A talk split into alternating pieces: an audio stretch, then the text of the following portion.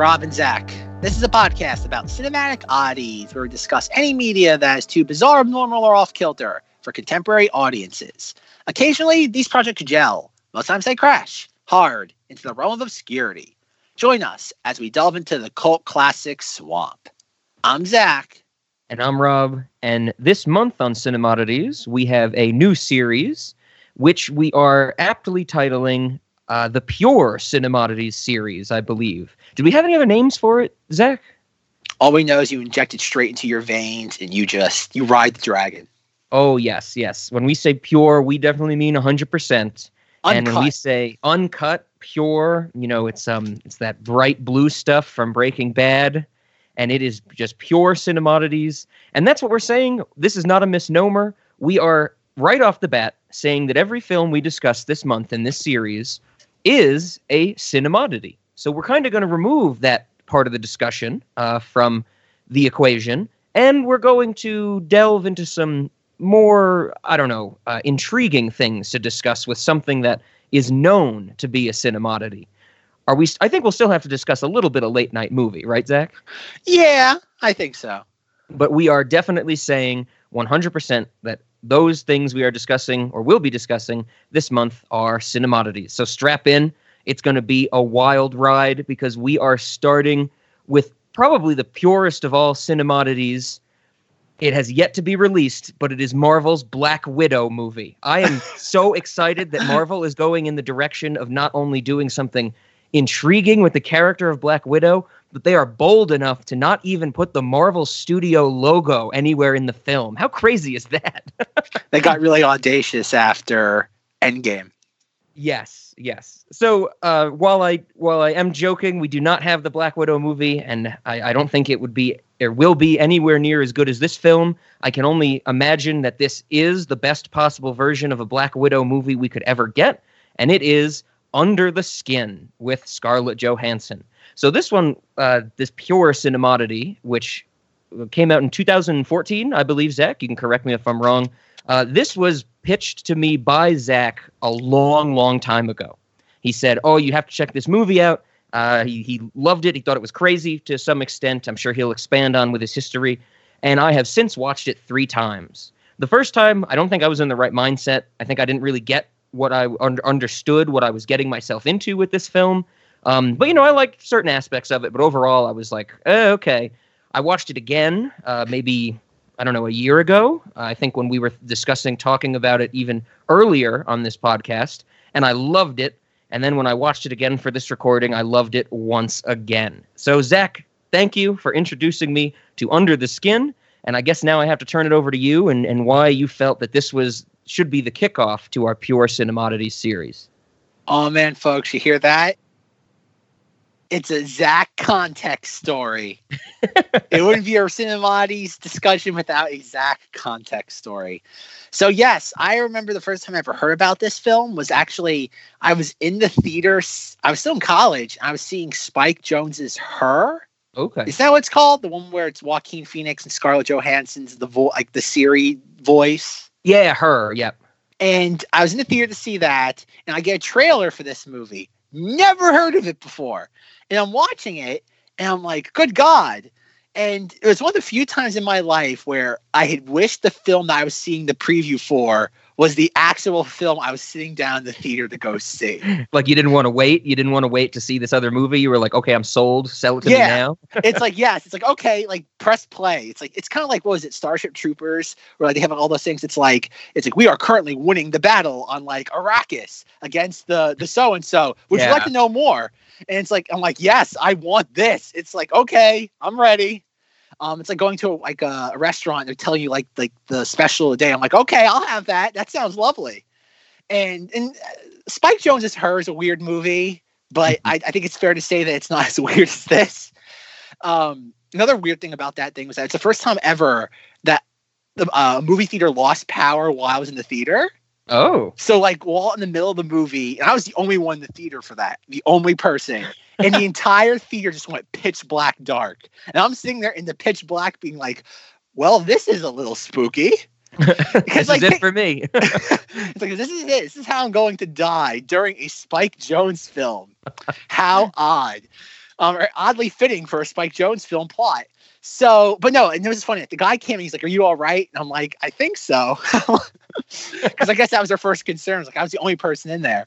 Um, but no, that was my first interaction with this. And like, I, I first like, I went and researched because I think even in the trailer, it was like one of those weird types of trailers where they had already screened it for critics. Okay. I, I, I guess this was I think this came out in 2013 and like it premiered at like I think the Toronto International Film Festival. I could be wrong about that. So like it had like all like the critics like pull quotes like this Sure. film will change the way you get into like bathtubs. And it's like okay, like this is like you will never look at a gorgeous woman driving a, un, like an inconspicuous white van ever again. and it's like okay, then like one of them was like the heir to the Stanley Kubrick throne. And I'm like, okay, you have my attention. Like that, Mhm. it's like, okay, where do I sign on? And so I don't, I'm trying to think because then I think it was during that summer. Because like at that point, I don't think I had any like tentative like video on demand release date or like a Blu-ray like home video. And I'm like, okay, so I eventually found like like a, a bootleg copy online, and I watched it, and I'm like, oh boy. I'm like, oh, I guess I, I remember just thinking to myself, like watching it, especially the end, because I don't want to give anything away too early. Like, like Mhm. th- there is going to be a firm spoiler warning before we get into like specific plot points of this. sure. Um, but like I get to the ending and I'm like sold. I'm like, I'm like, you know what, man? Like this is possibly the. I think my my thoughts were this is the weirdest thing I've ever seen since Eraserhead. Like that was that was my initial thoughts when it was over.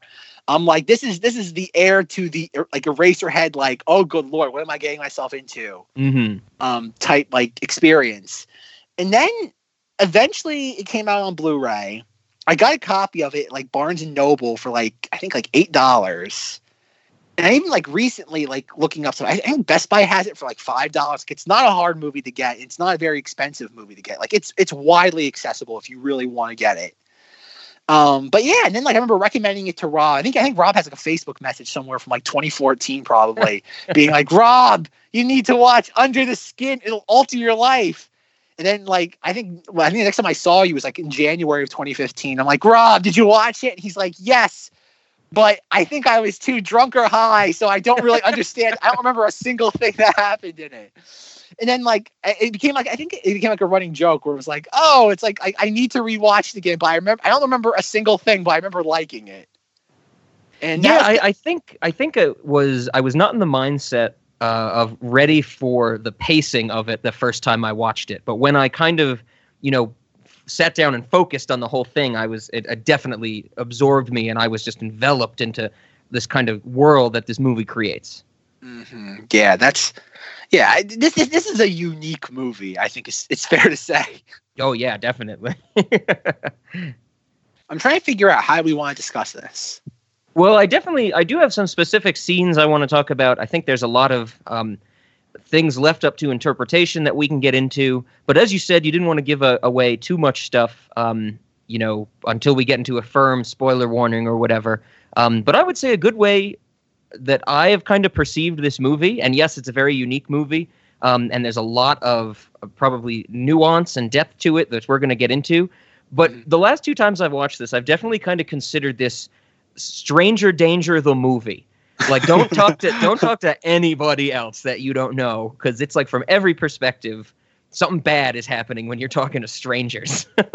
Yeah, pretty much. Um, a quick correction: it was not the Toronto Film Festival; it was the Telluride Film Festival. August 2013 was when it premiered. So uh, oh, I got the year right, but I got the festival wrong. okay, okay. Thirty Right lashes for me. 30 lashes. We're gonna dock your paycheck. Oh man. and with like I said, some or maybe as Zach said, some of the uh, the Eraserhead stylizations thrown in there.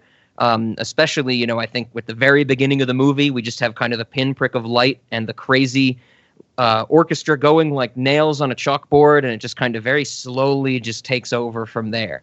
So that that's kind of how I've always seen this. Is, would you say this movie is somewhat about stranger danger as well, or I guess body insecurity? I also got some of that sense from this film, like just being unsure of your own body as a as a being, not necessarily human.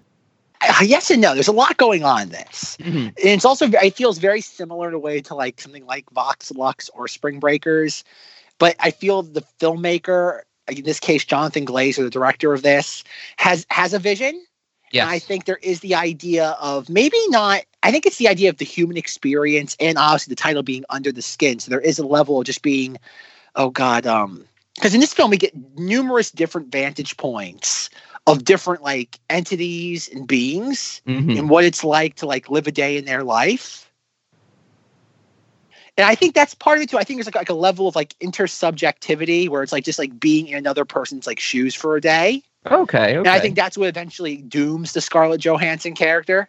hmm But no, I, I think there's a lot of ways. There's a, there's many different lenses to look at this. Yes, yes, absolutely. And that uh, I think that will be a common theme of uh, what we discuss on uh, the Pure Cinemodities uh, series.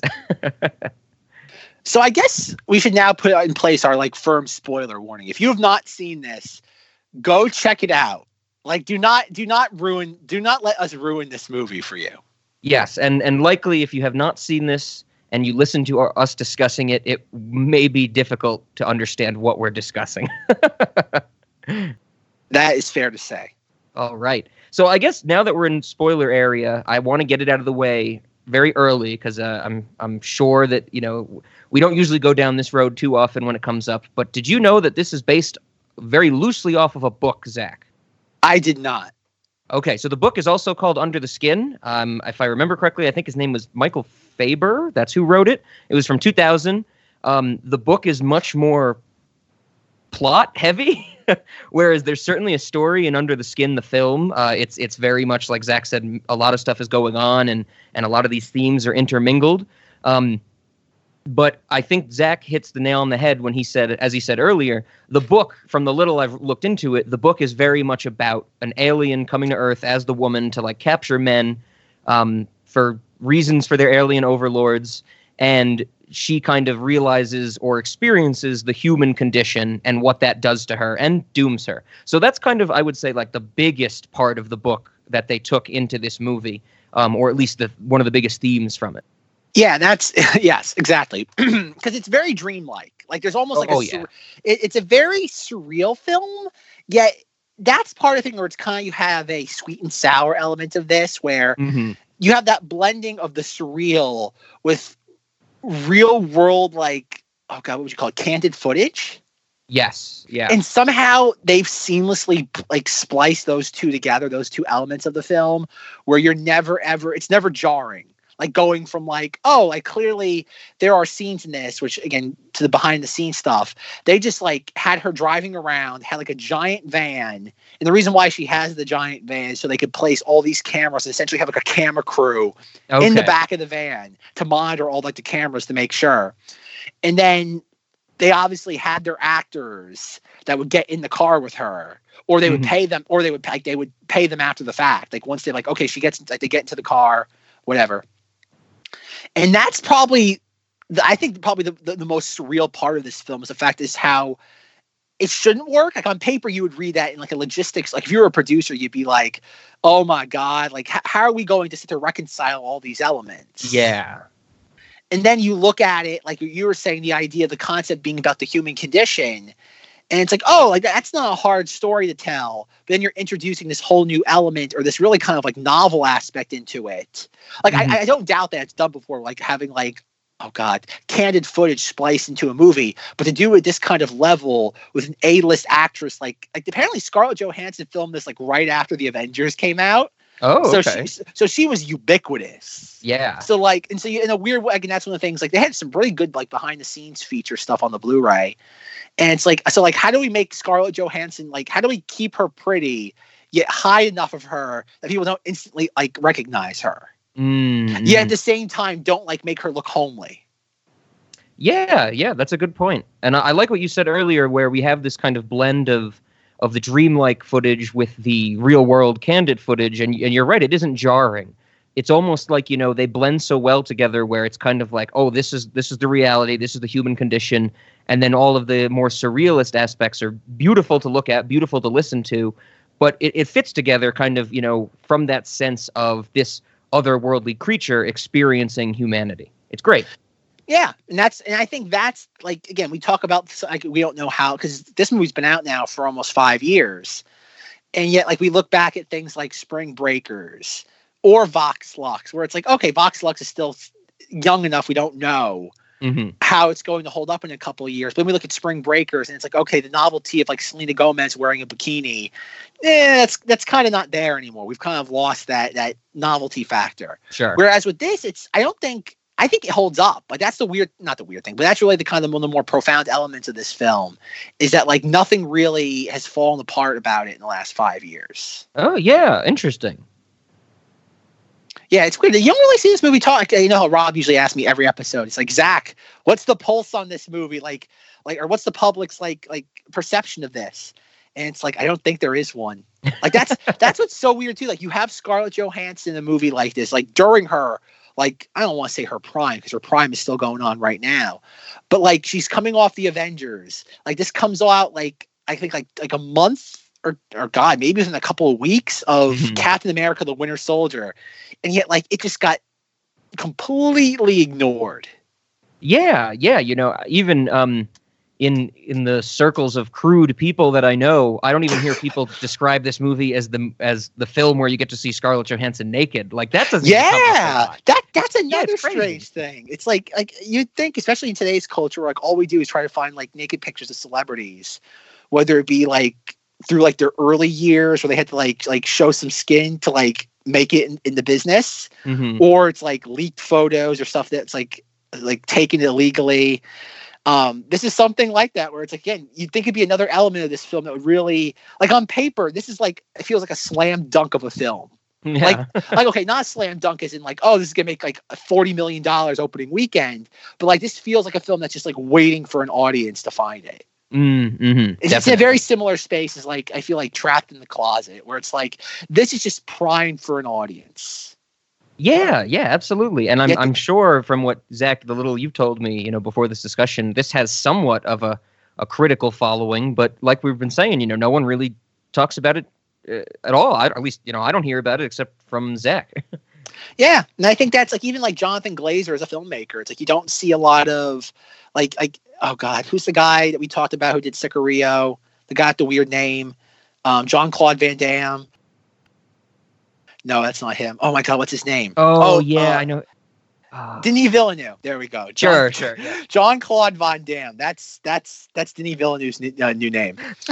um, like I keep like every time like something happens, like in Hollywood, like you'll be like, oh, like every time that like live action Akira movie comes up in conversation, it's like, oh, who's gonna direct it? Is it gonna be John Claude Van Damme? Is it gonna be Jordan Peele?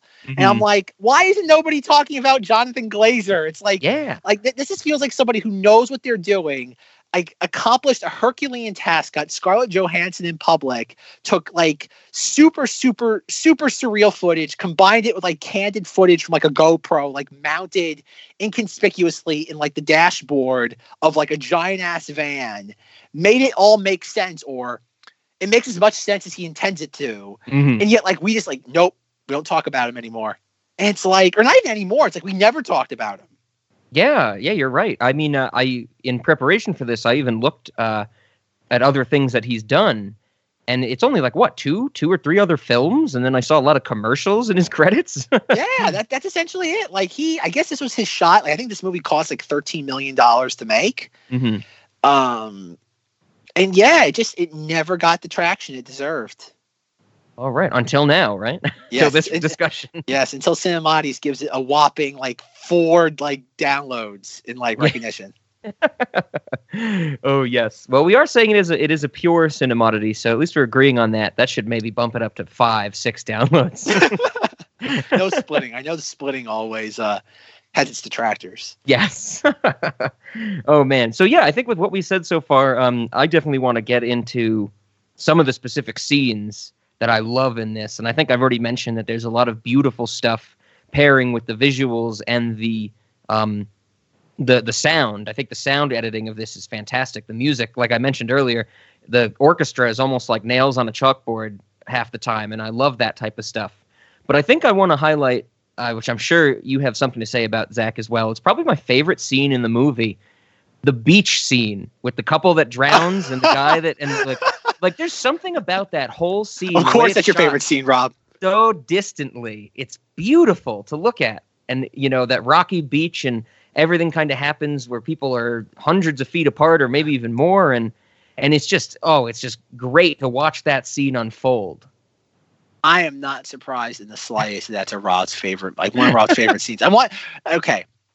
Well, as I was rewatching this, um, I completely because I haven't watched this in a couple of years. Okay. I, I, not that I forgot a lot about it, but like there's certain moments I didn't remember as fondly as others, and I got to that point, and I'm like, oh, Rob's favorite scenes would be the fact that the baby just sits there, and like, and eventually the guy goes back, and the baby's still there. I'm like, oh, that's a Rob scene. Like, if there ever was like a, a scene made for Rob, there it is.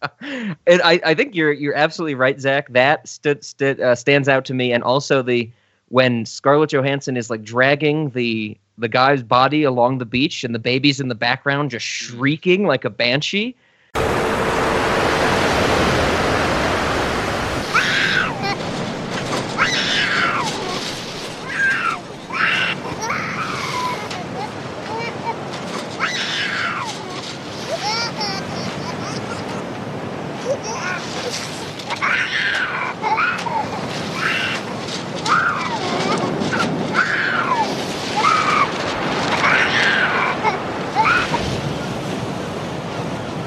Like that that is i am on board with that you know?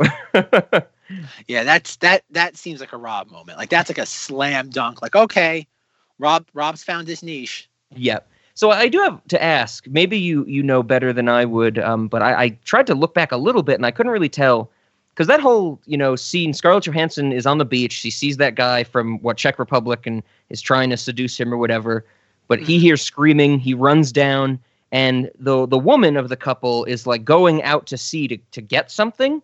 Do you know what that is? Is that a dog? Is that another human? Like why does that woman go out to sea at the beginning when she gets caught in the current?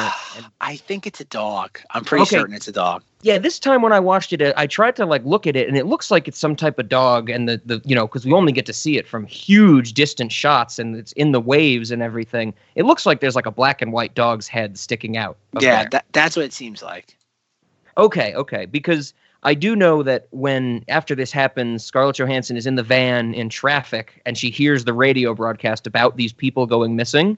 And they only mention one kid with them. So I'm, I'm guessing it was a dog or, or an inanimate object. But Hmm. yeah, I mean, because that's it seems like to me, if you're out on one of those crazy beaches like that, you know, that's one of the first rules you should know is, you know, don't just go jumping into the current. no that's usually uh, if it's not number one it's at least rule number two or three yeah. and don't uh, don't turn your back to Scarlett Johansson either. no i'm pretty sure that's what happened to jeremy renner in avengers endgame Ah, haha. see all yes. they need to do is to defeat her was to push her over a cliff Absolutely. spoiler alert Oh yeah, yeah. That's Who hasn't seen that movie yet? Yeah. looking at the grosses no one There's only two people in existence who are like, I don't know anything about this movie, and I'm proud of it. So guess what? We just ruined it for you. Now you know something about it. oh god. Yeah so like no that's that's a scene that stands out because the fact that like okay because we because the weird thing too is that like you have her dragging the body hmm and like the baby's sitting there.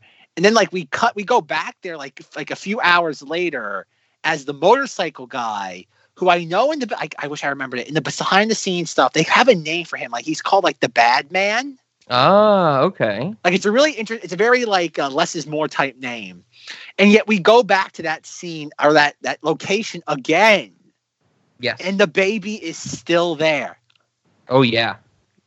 What's that? Uh, what's that George Carlin bit where he's like, you take your kid, you put it on a street corner, and you leave for a while. If you come back and your kid's gone, then you you know your kid's gonna live a good life. If the kid's still there, it's a stupid kid, and you should get rid of it. That type of thing. That's Well- what it made me think of because the baby is just still sitting there when it's dark out. we'll insert the clip here well i figured we can't do george carlin justice so we'll, we'll insert the clip here Raising a child is not difficult. They try to make it into this mysterious, difficult task. Nothing to it. Easiest thing in the world to raise a kid if you follow the steps. First step, you take the kid and you put him out on the street corner and you leave him there. You come back a week later. If the kid is still there, you got yourself a stupid fucking kid.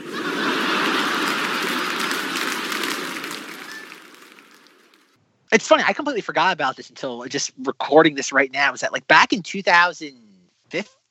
Yeah, or yeah, February of 2015. I actually wrote a much like Real Scary Stories. I wrote like a review on the first half of the film. Oh, okay. So there's there's more nonsense out there. If, if Zach nonsense in this film, if anyone's ever interested, um, get ready for the Terminator Genisys episode, folks. There's gonna be another review reference that I wrote far four years ago.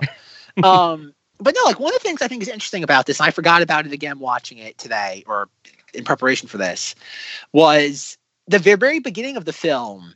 After we have like all the geometric shapes like forming, hmm we have the scene where we have like I'm guessing it's like I I don't know how you would describe it. Scarlett Johansson prime laying on the floor, and we have alien Scarlett Johansson disrobing her. Yes. So is it fair to assume that obviously this alien took the appearance of of this human being that looks like Scarlett Johansson? And because I know at one point, while Scarlett Johansson Prime is laying on the floor being forcibly disrobed, Mhm. it's she's blinking. Yes. And there's I think there's a tear that rolls down at the very end Yes. or something like that. Yes, toward the very end of that sequence. And so my question is, I guess not to get into the the mechanics of this world, it's like okay, they captured this woman, Yeah. And yet like they don't have the ability to do like obviously they don't have because at one point we see her go clothes shopping. Yeah, yeah, that's right. She gets the makeup and stuff like that. Yeah. And so I- guess okay. For those of you who have not watched this film and are listening anyway, I guess we should try to describe what happens in this film. right? Like I, we have to give some. Like I don't want to say synopsis because we're gonna do a very bad job of that. But basically, the plot of the film, if you can, there's many quotation marks around the word plot, yes. Is it begins with geometric shapes. Scarlett Johansson is disri- disrobing another Scarlett Johansson. She like goes throughout. I think they say what Scotland. Uh, yeah, I think think it's it's Scotland. Um, uh, uh, the only I, I think when I looked it up or at, I saw it at the end of the credits, it was Scotland, but I definitely know it's Scotland by how sheerly incomprehensible some of the accents there are to me in this movie. Like, there's some scenes where I don't know. I don't. You could make me watch it over and over, and I'm gonna be like, I have no clue what they're talking about. I'm looking for the M8. Eh, aye, you've got to go see Alang Atway and oh, this has got to be pure hard to explain. Do you know what Asda is? No. Eh, I I don't even know what to point it, get the words. See if you just drive straight along up there, Yes. Right, and see the traffic lights up there, take that right.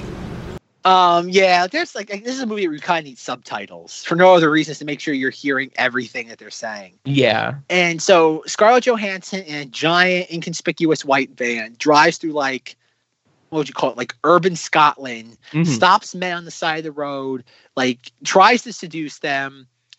Like a weird, like seducing in a way where I think most do to be like, there's something off about this. Like, like I want to hit that, but I got a bad feeling about this. Yeah, because she she starts like every uh, interaction. Well, she'll you know it'll seem normal, but then she'll throw in stuff like, "Oh, do you have family? Do you have a girlfriend? Do you live uh, by yourself?" And it's like, yeah, that should set off some red flags. Yeah, it's like I, I know you might be desperate, but you know what? You're not that desperate. Mm-hmm. Um, so she goes, she like seduces. I don't even want to say seduces, but like she convinces these men to follow her. She takes them into like, is it the same abandoned house or is it a different abandoned house each time? I think it's the same the same one. It seems it? to me, at least um, with the few shots we get of the uh, exterior. But you know, I think that well, you know, they they don't really show off that mirror that she looks into That's what I mean. until I- like the last one. Yeah. Yeah, because like I think I, I- at one point in the behind the scenes like features, they talk about like, oh, we had to go looking for like numerous dilapidated houses, and I'm like, oh, oh, I'm Hmm, like, so there's more. So like, it's the idea that like, okay, it doesn't matter, which I guess adds to the surreal nature of the films. Like, she doesn't need like one place. Yeah. It's like the like, 'cause- okay. Before we get into that part of it, so she brings these men back to like a dilapidated house, and as she does this, like she's like does like a weird, like off-putting but like sexy walk, as she like takes off like her blouse, her jeans, and the guys are like following behind her as they disrobe. And it's like each step as they take like their pants off, their shirt, their socks, their shoes, they sink into like this murky black abyss. I Mhm. think is the best way to describe it. Yeah, very very tar tar like. very tar like, but also again, it's it, it's liquidy because I don't think there's any other better way to describe it. hmm But also, there's like no splash. They just literally like slowly like walk into this like abyss into nothing. Yeah, yeah. And then, like, as soon as they completely submerge themselves, she turns around and is able. Actually, I should point out that she's able to walk on this and they can't.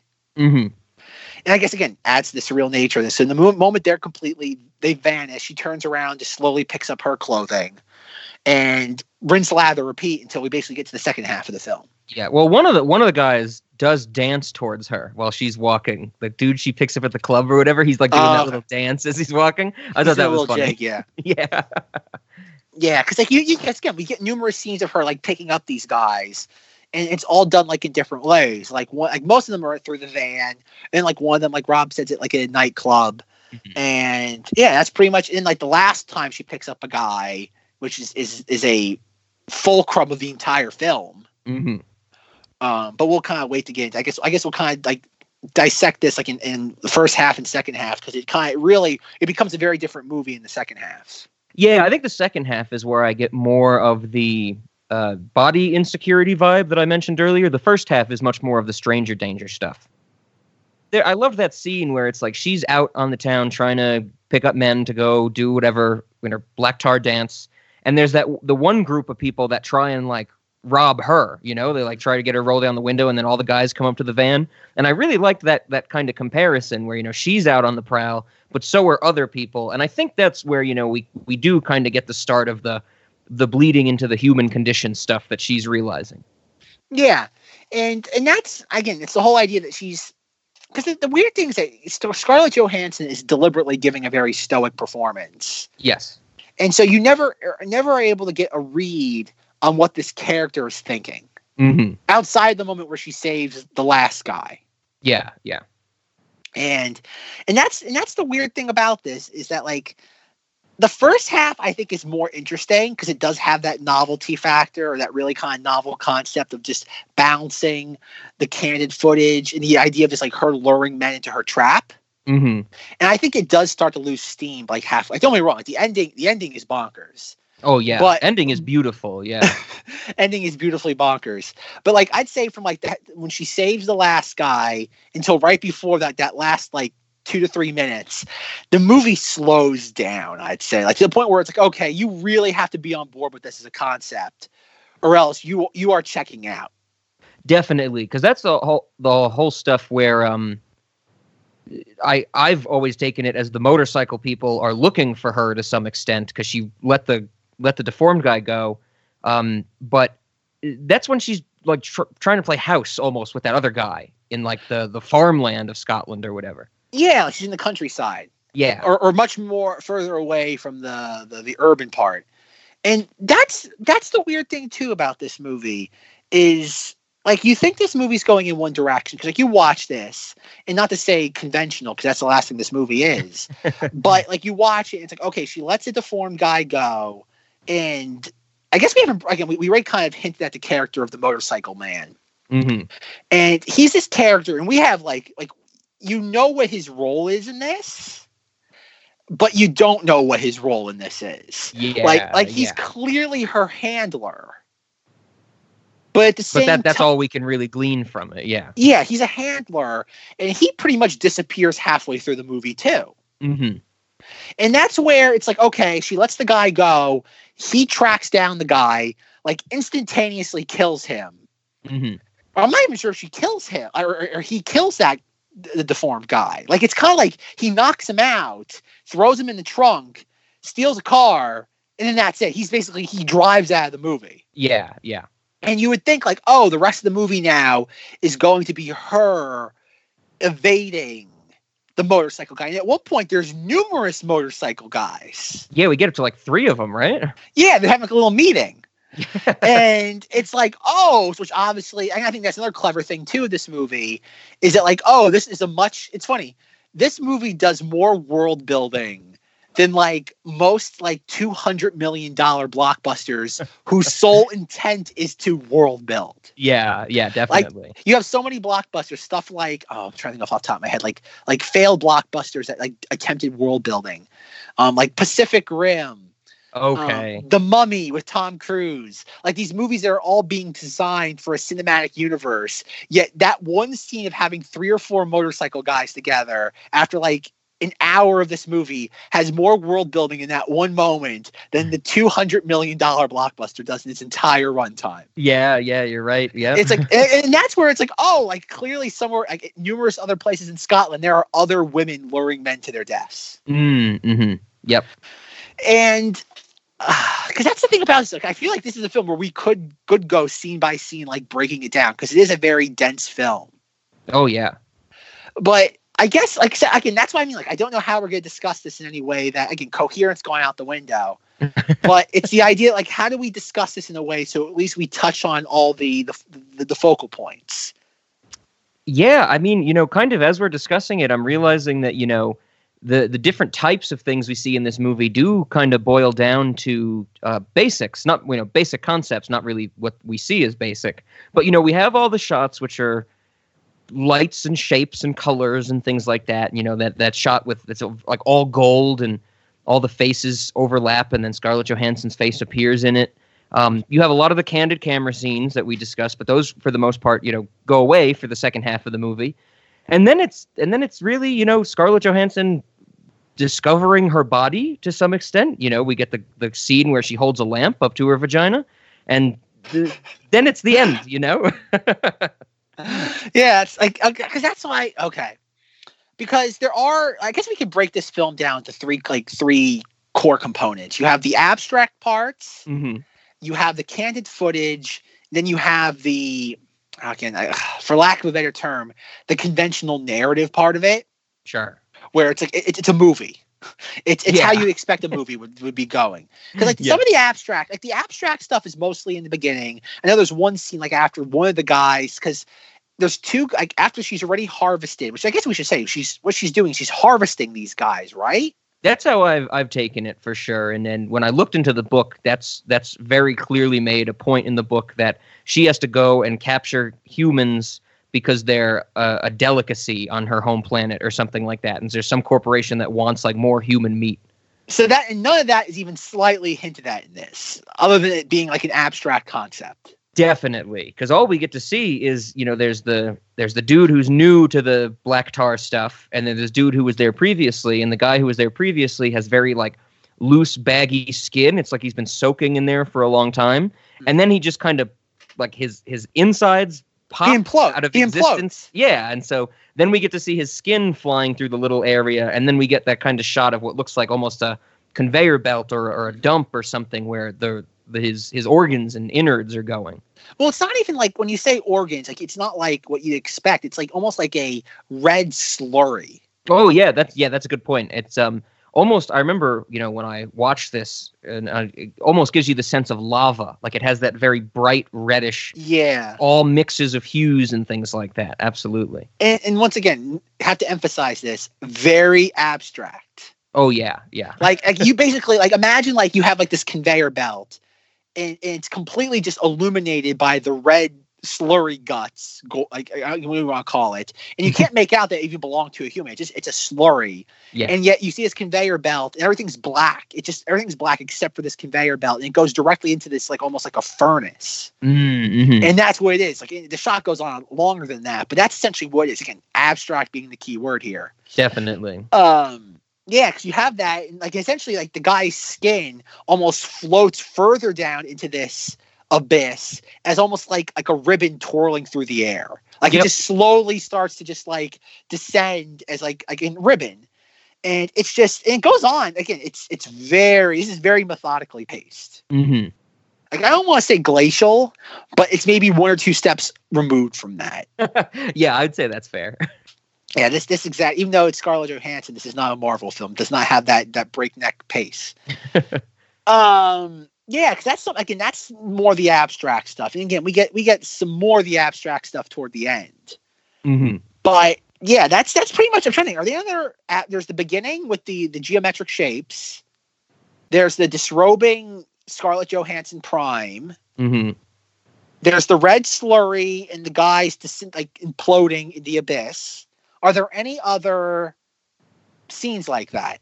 The only one that comes to mind is the one I briefly mentioned with um uh it- it's all very gold, very uh, like amber colored and it, we see like a bunch of different shots of people's faces, not Scarlett Johansson's, just humans, and they all kind of overlay and they start to get faster and faster and almost look staticky and then Scarlett Johansson's face kind of pops up in the middle of all of it and and I it, it's definitely abstract, but I've always kind of taken that as as maybe the true indication that we're getting into the you know she sees humans they're different she wants to know more about them maybe kind of that switch into the the human condition part of the movie Yeah. All right. Um, yeah, you have that. Yeah, and that's. I think. Yeah, that, that's pretty much. That's all I can think about. Like that's that's in that sort of vein. yeah yeah the rest is um is is pretty neutral i guess in terms of the abstractness to uh to you know tie some shots together and scenes and things like that All right, so let's kind of move in more to the candid footage element of it. Now, obviously, we'll dovetail into the the, the, second half of the film because, like, one of the scenes too is like we have her shopping in a shopping mall, mm-hmm and it's all done candidly. Like they legit have somebody like following behind her with like a camcorder, like in a like a briefcase or like a pocketbook, and they just have her going like like sh- like uh, clothes shopping. yeah yeah she It- um, it- she gets clothes she gets makeup and then she's in that car just rolling along Yeah, and she's like it's funny. There's one shot where they, have her walking throughout the mall, and there's clearly a Hollister, okay and that just took me out of the movie. Like that just, I'm like, oh god, it's like, like I I get it. it's because I guess that has such a unique story. I guess if anybody knows Hollister being like what, uh, oh god, how would you even describe Hollister now? Is that even popular with the kids anymore, or do only like Uh. thirty, do, or only do people like us shop there now, Rob? Do like people in their late twenties, early thirties shop there? Yeah, I don't hear anybody talking about it them at all anymore. Like it still exists, right? I think it's it's, it's still a chain. knowledge. Yeah, Yeah. I, I think so. Yeah, like it's still around it, but like the, it has such a unique storefront because like it doesn't have a storefront. I think I think Yeah. it's just like that weird sort of like, oh god, like Mexican beachfront like Mm-hmm. Like house look. It's like oh okay, like I guess idealized. Obviously, not every uh, beachfront property in Mexico looks like that. Yeah. but it's it has that look, and I'm like oh god, it took it took me right out of the movie. Okay. Yeah, it's like having a Dunkin' Donuts sign. It's like oh god, it's like it's just so there. It's like there, there's there's nothing everyday America about this or not even America. That's just so weird. It's just, it's just, it's an that's the thing too. I think is so weird. It's like we're in Scotland. I do not put Scotland and, and, and Hollister in the same like Venn diagram. They are Yeah, very not. firmly on other sides of the of the graph, um, or on the plane. I think that sort of stuff kind of like amuses me more because I know like later on in the film where like they have her like walking down a sidewalk and she trips Mhm. and clearly somebody's filming it with like the camera like smuggled under their coat and like people start Yeah. like helping her up and she's just really like stoic and just like zoned out Mhm. and like again that sort of like i'm more amused by that like that shot because or that scene because like oh you, you were having like real people looking at your lead ingenue who's a worldwide celebrity in the face like all it takes is like one person to be like that's scarlett like are you scarlett johansson Yeah. and that would ruin the take Yep. Yep. and like that sort of stuff is like really audacious filmmaking Oh, I didn't Like- think about it that way, but yeah, that's a great point. because that's all it takes is one person then like word gets around somebody goes into a coffee shop or Mm, like like a cafe and it's like oh my god you know they're filming a movie around here because like once i think they in the behind the scenes stuff they mentioned that for like the nightclub sequence it's like we had to do like four or five takes of her like walking like throughout the nightclub and they're like how do we do that inconspicuously until eventually somebody knows is what we're doing yeah. Yeah. It's like I think about it, like we have like a gorgeous woman, even though she's made up to like look a little toned down. It's like all it takes is one guy like scoping her out, and you and you ruined it because the word's gonna spread like wildfire in that nightclub that there's like there's a celebrity there, yeah, that's a good point. Yep. and tha- and that's the clever part of this. That again, I I'm shocked that nobody brings up when discussing this film.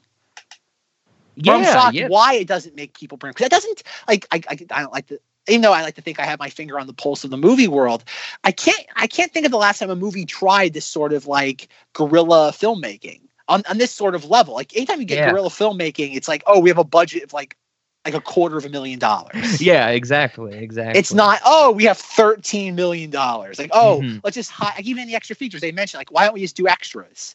And it's like, well, that'd be too easy. It takes a lot of like just the the filmmaking prowess out of it.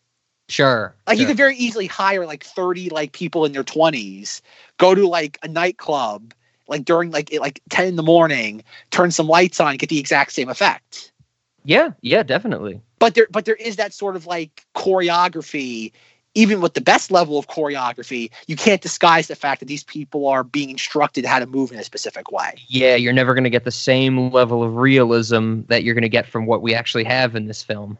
Exactly. And I think again, that's just another aspect of this is to I forget the weird crap that Rob and I like. That alone gets us into the Cinemodities Club because there really is nothing on this level ever done like that.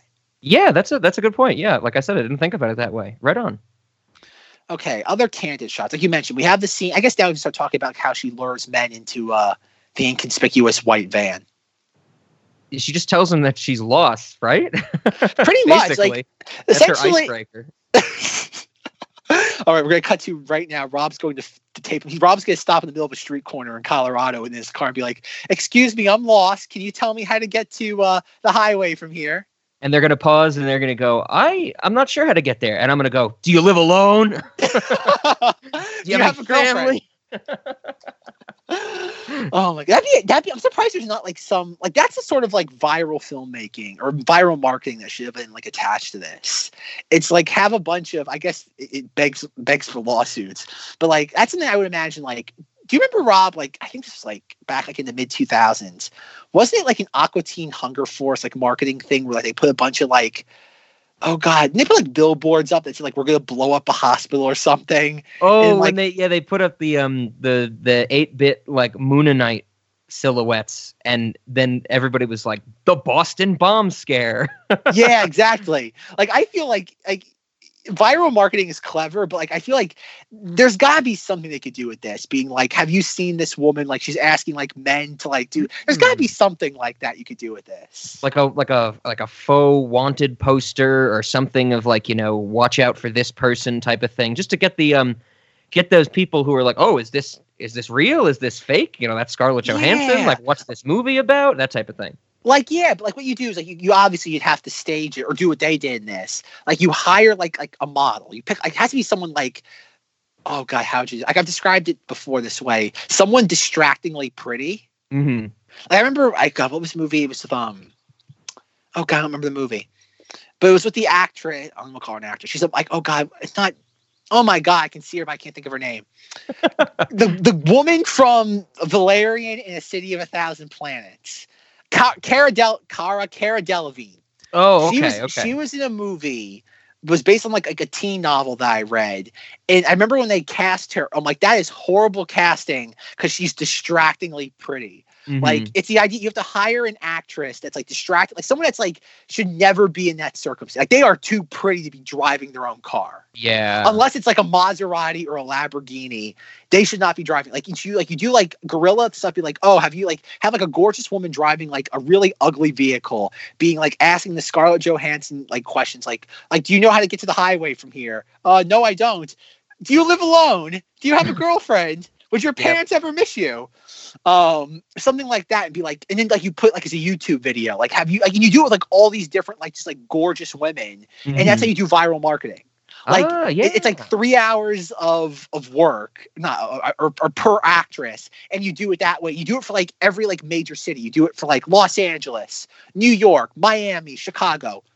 Maybe not Chicago, um, but you get my drift. And you do that like on like you do it like maybe even do it like in London. You do it like in Madrid. You do it in Rome yeah, and that's a good yeah. way to do viral film like viral marketing um and it's like that's what you need for this that's That would have sort been of awesome. yeah you need that sort of oomph that plays into this and definitely guess what it could also tie in not to say the plot of the movie but as we know there's other other motorcycle men Mm-hmm. mm-hmm. so uh but yeah that's that's the thing that that goes on in this movie where they do like she approaches these men they do something like that because that's a very unique premise of like we all like we all can imagine like if you're like i imagine at least some point every woman's life she's been walking down the road some or not the road but like walking down a sidewalk anywhere, and some guy like rolls up in a car, just thought to be like, "Hey, baby, you lost." Yep. Like for a woman, that's a very relatable premise. Yet for a dude, like a dude's never been stopped walking down the street by a gorgeous woman's been like, "Do you have a girlfriend?" Like that's Mhm. never happened once, ever. That's never happened in the history of the world, especially by a gorgeous woman. And so, like, that's a clever idea. And I think you, and what you do is they also elevate it in this. It's the idea that, like, okay, you have this going on. And I think that's why the movie loses some of its momentum the further it moves away from that, because that is such a tantalizing concept. Yeah, yeah. and especially how that eventually like, like we've already mentioned she captures two or three guys they turn into a skin ribbon. And then she picks up the last guy. And so do you want to describe this sequence rob? So uh, she's uh, late at night on the prowl, as she usually is, and she she's looking for men as once again. This one, this one stood out to me at least when it gets set up because in the previous ones, she's driving. excuse me, she's driving around, and she will, uh, you know, see someone on the street and just kind of you know turn the car near them and honk at them, get their attention some way. This one was is a little different because she's out late at night and I think she sees someone walking. She pulls up to a side of a street and just kind of waits there. Like she rolls the window down and she just stops and waits. And as soon as this guy comes into her line of or field of vision, she says, you know, excuse me, I, I'm lost, or am I going the right way, or blah blah blah. And it's it's really well done because first of all, when the guy goes up to the car and starts talking to her, you can't see his face, but you can clearly understand what he's saying, which was a big win for me because I could not understand any of the previous Scottish men with all the like some of the clips we're gonna have to put in here. It's just like gibberish to me. like I have such a difficult time understand. I think we've talked about my problem with accents before, but man, the Scottish ones are some of the worst for me. I I, I cannot comprehend them. But this guy, it's very dark. He has a hood up. You can't see his face, but you can understand what he's saying. Uh, he's going to the grocery store and she eventually convinces him like oh it's on the way like get in and you know you can drive with me and she sees he has the the the hood up the big jacket on i think she cranks the heat she's like let me turn the heat on in the van and then he removes his hood and we see that he is deformed his his whole face is is um you know maybe well, I wouldn't know for sure. Maybe some form of elephantitis. You know, it's not as bad as the Elephant Man, say from the David Lynch film, but it is clearly deformed. Um, do you know by any chance what condition this is? Did you look that up at all, Zach? Um it's uh, they, they mentioned it a couple times in, in the behind the scenes stuff Oh, okay, okay. and okay, motorcycle, blah blah blah. Uh, for the man with disfigurement, Glazer did not want to use prosthetics. To, to cast the role, the production team contacted the charity Changing Faces, which supports people with facial disfigurements. The role went to Adam Pearson, who has neurofibromatosis Okay. Has worked in television productions. Pearson's suggestions about how Johnson's char- Johansson's character could lure his character were used in the script, which was a very specific moment in this film, which you can tell 100% was something Adam Pearson brought to the film. And Sure. maybe probably maybe one of the most heartbreaking moments in the entire film. Yeah, yeah, and so of course, you know, as Scarlett Johansson, um, I think she she starts to talk to him and say something like, "Why are you going grocery shopping so late?" or something like that. And he says, you know, it's so there's not as many people around because they're ignorant. And then she just, I think, goes right into, you know, do you want to look at me? Do you think I'm pretty? Do you want me to touch you? Do you, have you touched me? When's the last time you touched a woman? And and it, you know, like Zach said, you can I think you can see, you know, in this interaction between these two characters that this is a very emotional, you know, probably very personal scene for for um, this type of setting. Um, and you know, it even ends when she's like, "Oh, I have a place that's you know not too far from here. Do you want to come with me?" And he nods yes or something, and it shows the very close-up shot of his hands laying over each other, and he's pinching himself to make sure that it's not a dream. It's it's so well done. Yes, and that's the exact moment I was referencing earlier, the him pinching himself scene. And I'm like, that is such a touchingly heartbreaking moment because it's Yeah. like, like this, it's it's this. I, I'm using this not in a negative way, but this pathetic person, and he's finally having like something that he never would have experienced before. Mhm. That's it's so funny is that like for it's it's a shot in the movie, and this is probably where the candid and the stage stuff is blended. This is the perfect moment where it's just like you, you can't even differentiate the two because clearly it's being filmed as if it's candid, but like we already laid out, it was clearly staged, and you can't tell the difference. Mhm. And you have again this exchange between the two of them, which goes on for like what at least five minutes or so. It's it's not a brief sequence. Oh yeah, it's it's the one out of all the men that she seduces that gets the most attention. You know, with the exception of the um the beach scene, which is a little different, but at least from the ones of her in the car with people, yeah, it's the longest. Yeah, and so you have that back and forth, and she's kind of like again, it's the whole like, would you like to touch my face? And he touches her face, and she and she's just kind of she, she obviously she knows how to seduce men, and she's picked this guy who, like I said, pathetic's not the right word, but in the sense of in the universe of what this this guy never expected to ever interact with a woman like that before Mhm. ever.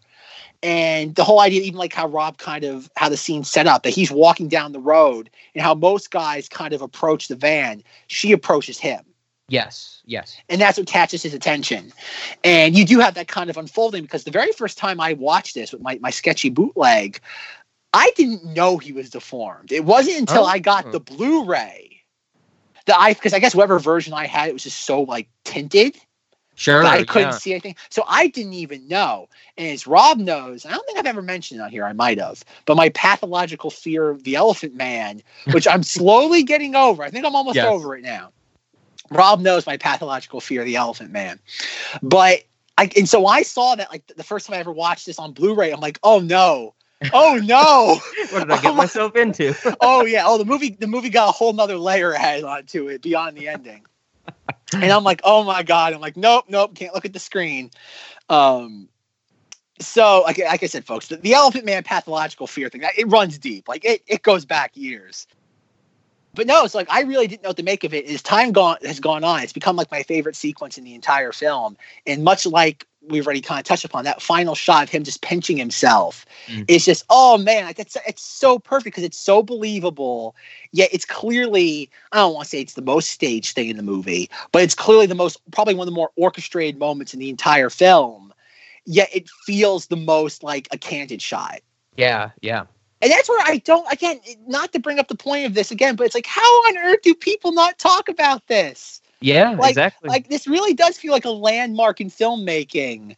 Or, or this kind of new like era of film, especially like we live in the like the, the YouTube era where everything has to be like grounded in some sort of weird like realism. Hmm Yeah, yet this- yeah, this- this- exactly. And yet this movie was able to sit there capture both of tho- these things perfectly, and it's done so masterfully. It's like this is almost like the Citizen Kane of blending candid footage and staged footage. At the same time, yet we don't like we completely overlook it. It's just Yeah. oh god. But yes, that scene with the foreign man, it is just um uh, to a T. Like it is everything about it is so perfect. yeah, it's it's great. It's really great to watch. It's artfully done. Yeah, absolutely. Yeah, and that's and that's where the film becomes more and more of a, a station because, like we said, she could she lures him to her little dilapidated house.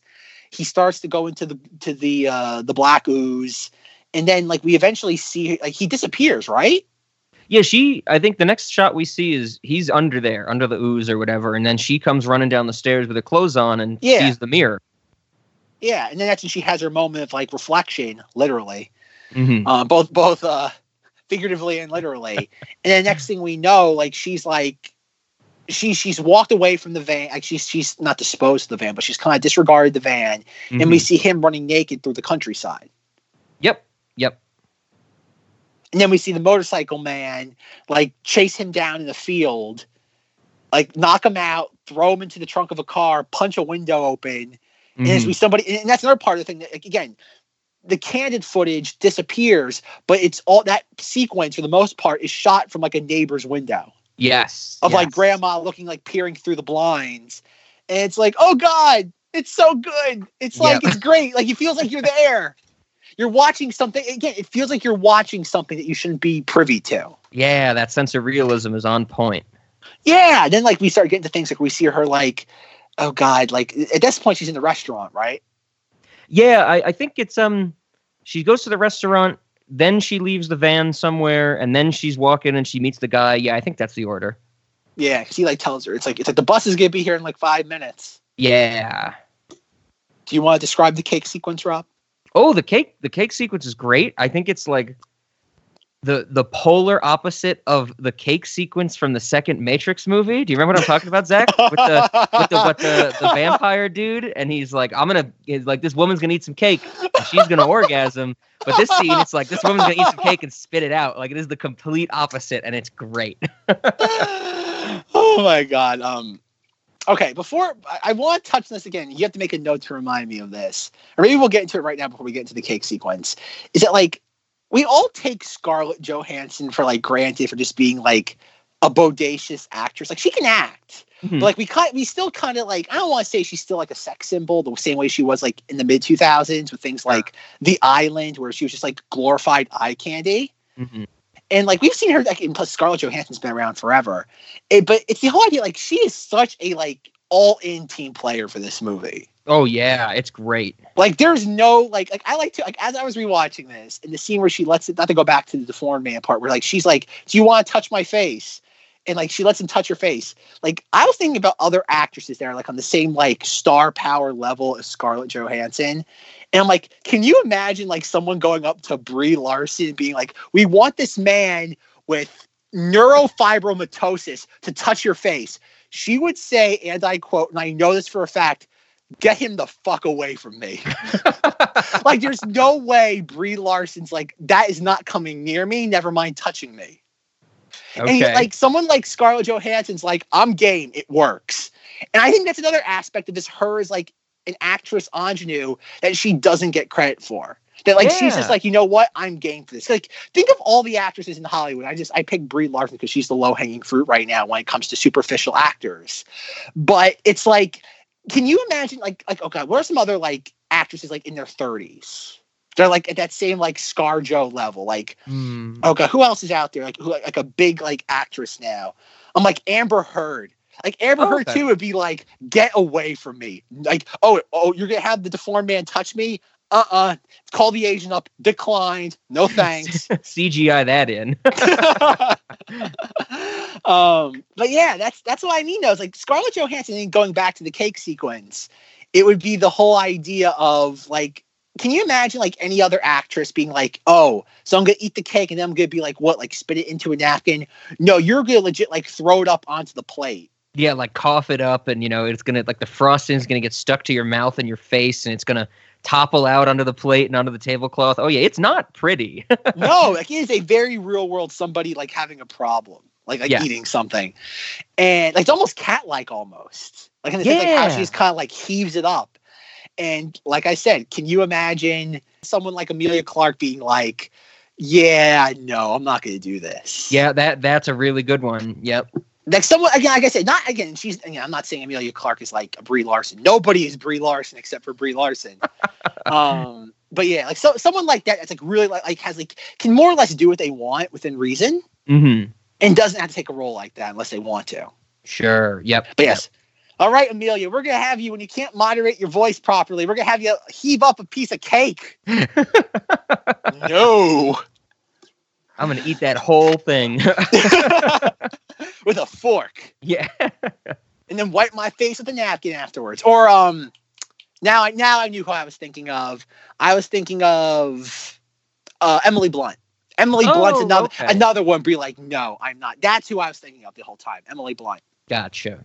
Emily Blunt would be like, nope, uh, uh Absolutely. She's got to maintain her image for all the Mary Poppins sequels that are going to come out, right? Yes. the funny thing is that that Mary Poppins movie, like I've crunched the numbers on that so many times, and I'm convinced Disney lost money on that. okay. like that movie like the rule of, i know this is a, a tangent but like the rule of thumb with a movie it has to make two and a half to three times its budget to be profitable Yeah. it had a 130 million dollar budget and it only made 350 million dollars worldwide Mm. like it, like, it made less money than the han solo movie did Oh wow.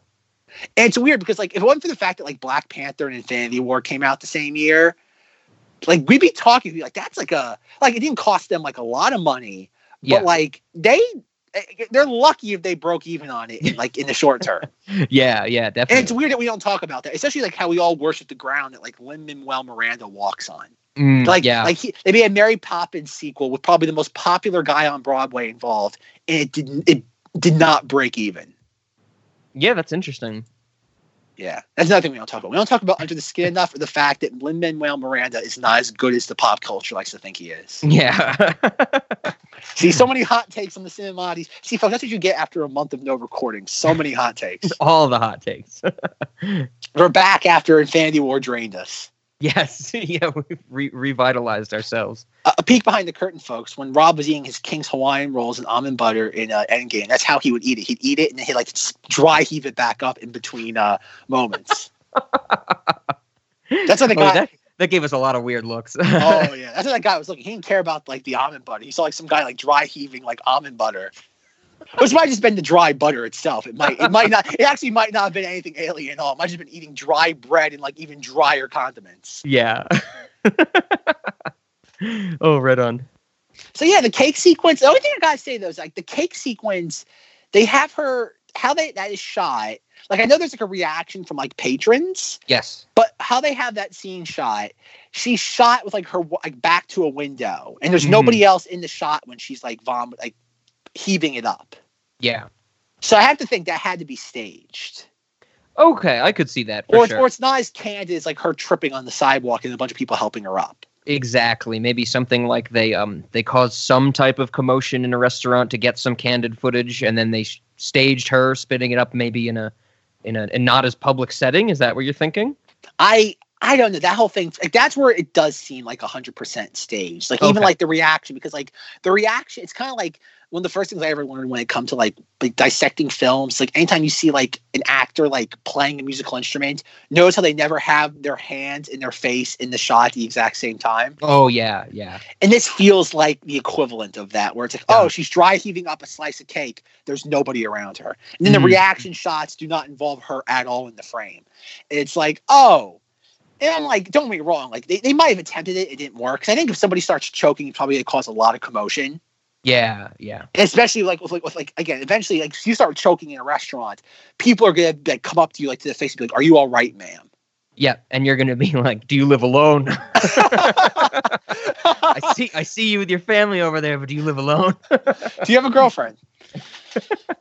oh my god! I think we have our dish now for the Cinemodities restaurant. The "Do you We- live alone" cake. Yes. it makes you vomit. Or it gives you an or- how about this? It has one or two options. It either makes you vomit or it gives you an orgasm. like it's a coin flip. Which one do you get? Pretty much. You have to hope whoever the chef is that day is in a good mood. oh, that's perfect. That, that's what it's called. Does do you live alone? And it's the orgasm cake or it's the uh, do you have a girlfriend cake? that's great. Oh god, um Yeah, okay, so we have that. We have her then walking down the street. The guy's like, the bus is gonna be here in five minutes. She gets on the bus. One of the more comical scenes in this, and I mean this like in an unintentional way, Mhm. is that like the guy from like the bus stop is on the bus with her. He's like, Are you all right, miss? And the bus driver's like, Leave her alone, man. I'll do something for you. Chase yourself, Dafty. Leave the lassie alone. She didn't want anything to do with you. Oh yeah, we get more like incomprehensible accents from the bus driver. And the bus driver is essentially like, Leave her alone, stop hitting on her. He's like, Ma'am, it's cold out. Do you would you like a coat? The bus driver's like, Knock it off. and then they just end up leaving together, right? Pretty much. I think it's just funny though. It's like imagine like like someone should do a cut of this movie. Every time Scarlett Johansson's like luring a guy into her van, insert audio of the bus driver being like, "Knock it off! She don't great. want no attention." Yeah. Yeah, I'll have to insert some clips of that because that's like that's where I started. Like that's where like again the movie gets really dry at that moment where it's Mhm. like okay, nothing serious has happened in a while. It's like where is this going? Yeah, because then then right after that's when we get like I said I called it earlier them the guy and Scarlett Johansson playing house almost where you know they eat food or or at least he prepares food. Uh, they watch something on TV she gets a space heater in a bedroom you know that type of thing. And then what they go to a castle and and she doesn't like heights or doesn't like wind or something like that? Oh yeah very very the pacing slows down even more than we've been discussing it. And we get you know very very kind of basic things. Yeah, at one point he helps her like over a puddle. Oh, that's right. Yeah, she he carries her over a, a puddle, and then they just keep walking, and that's the whole little shot. Yeah. yeah, like you said, they like they go like to the castle, and it's like okay, like that's the only thing. Like I know we're setting like we're trying to like establish like ambiance here. I get Mhm. that, but like having like him prepare dinner for her and them going grocery shopping does enough of that. Yeah. Yeah. Exactly. Like I, I get it. You want to have development of her like like experiencing like the real world and all these things. I get that though, but like you gotta trim some of that. Like like, like you're you've made your point. Let's move on. yeah. Just get to the scene where they start to have sex, and then Scarlett Johansson has to inspect the downstairs. You know. just get to But- that. Oh yes, that's that's another great moment in this. Is that like the weird thing though is that, like she's like a, like in the process of being seduced. Like it seems like she's being like I don't want to say aroused, but she's intrigued by what he's like about to do, Yeah. and he like goes down there, like below the waist for her. Has a problem. I think that's the easiest way to explain it hmm and she like pulls like and I love it like oh my lord it's a great visual. This is the sort of like thing that like like if I ever get my own like apartment or house I'm gonna have this like fr- like, like a frame still. Like I want the shot of like pulling the lampshade off a lamp and like holding it to your crotch. Yes. And then she, when she's when she's done, I guess she just like throws the lamp onto the ground, and the guy behind her in bed is like, "Okay, then." like that's like yeah it's like it's it's great. Like it's just it's so weird Oh Like- yeah, yeah. like there's like I guess we should kind of explain on Cinemodities. It's like there's so many like different avenues like Gonzo can take. Like you have the ending of this movie, which is Gonzo. Mhm. You have Gonzo like freaked. And then you have Gonzo like staring at your crotch with a lamp. And the best part is that there's no nudity. Like there's nothing like you don't see anything. No, no, yeah, it's definitely it's all you know. Just uh, you get the idea of what's going on. That's it. Ex- Nothing's shown. Yep. Exactly. And like that's where again, like I said, there, there, there, there should be a shot of like somewhere in the Museum of Modern Art of that. Like that should be a shot, or at least like, like a little video screen in the wall. Yeah, definitely. Um so you have that, and she gets like and she what? She didn't leave she leaves okay, this is one thing I've always wondered. Does she leave him or does she just go on a walk?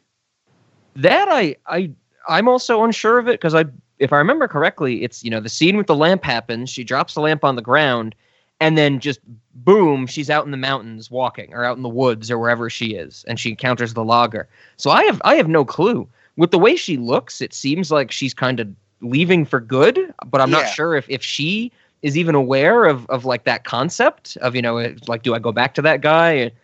I, I've this is the part that I feel you know I'm the most you know unsure on where it's like does she think you know something bad happened to her with that guy? Does she think like did the guy kick her out? Because it's like what the hell's going on with you? Like you're not a, a human or whatever. So i'm not sure. I'm not sure overall. It's just the next thing we get is like the little last scene of the movie almost. Well, yeah, I think the whole thing is like she's supposed to be like isolated. I think that's the whole thing. Is like, oh, she realized like again prior to that, like she is part like experiencing the human condition, and Hmm. yet a fundamental aspect of that, having sex, she can't do. So I think once again she feels that she's isolated. And I think that, and that's why she disappears like into like you said the woods, sure and she eventually goes and like hangs out like in a log cabin. yep Yep. And like even prior like Rob said, like she encounters the logger the first time, and it's like the most like like again, it's it's supposed to be the the mere opposite of like what happens in the beginning of the film. oh yeah i really i really love that when the logger's like oh you're out in the woods are you alone are you gonna get lost and i'm like yep the, the stranger danger is coming back Do you have a girlfriend?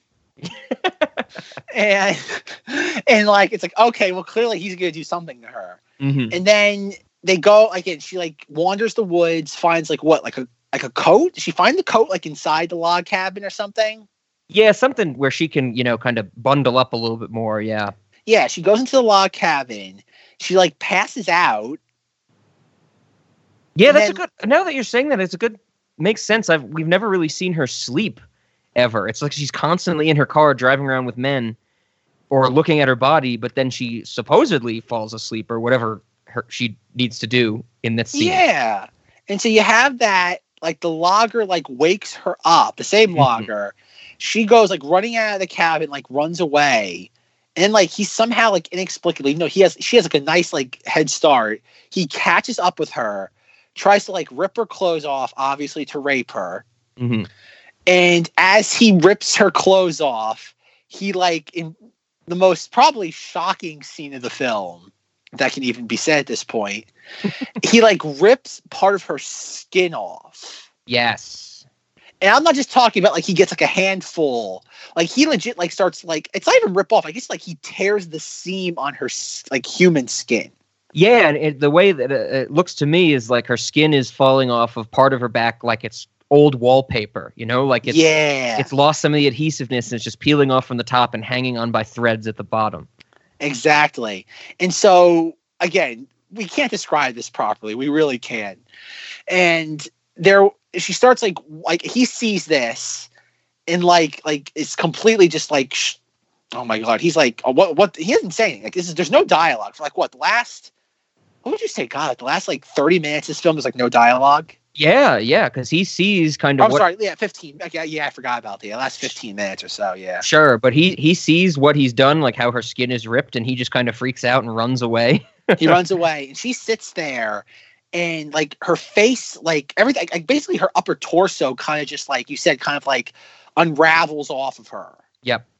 And like she stares like, like in, in I guess her alien form is like it's like a black oh god okay you try describing it It's it's definitely humanoid, but yes it's it's featureless. Like there's no emotion on the like we don't see. it- You can has a little bit of like a eyes, nose, and a mouth going on, but its facial expression doesn't move at all, and it moves very kind of slowly, but with purpose. You know, like it's it's peeling the skin, Scarlett Johansson's skin off of it, and it's doing it very methodically. And then it just kind of picks up the head and looks into it, but with nothing. It's just kind of like I don't know. It makes me think of like a mold for action figures before they put any of the paint or anything on it. Like it's just a, a blank slate mannequin type of thing. Yeah, mannequin. Yeah, mannequin. Yeah, like almost like like a space black, an inky space black mannequin. Yeah, Yeah. it seems like maybe because I have the Blu-ray version, I'm looking. I have a little bit more uh, definition to it. It looks like the black face is almost. It- It's starting to what's the word? Assimilate some of the Scarlett Johansson facial features. Some like you can okay. like it looks like a much more like almost like a feminine head okay. Okay.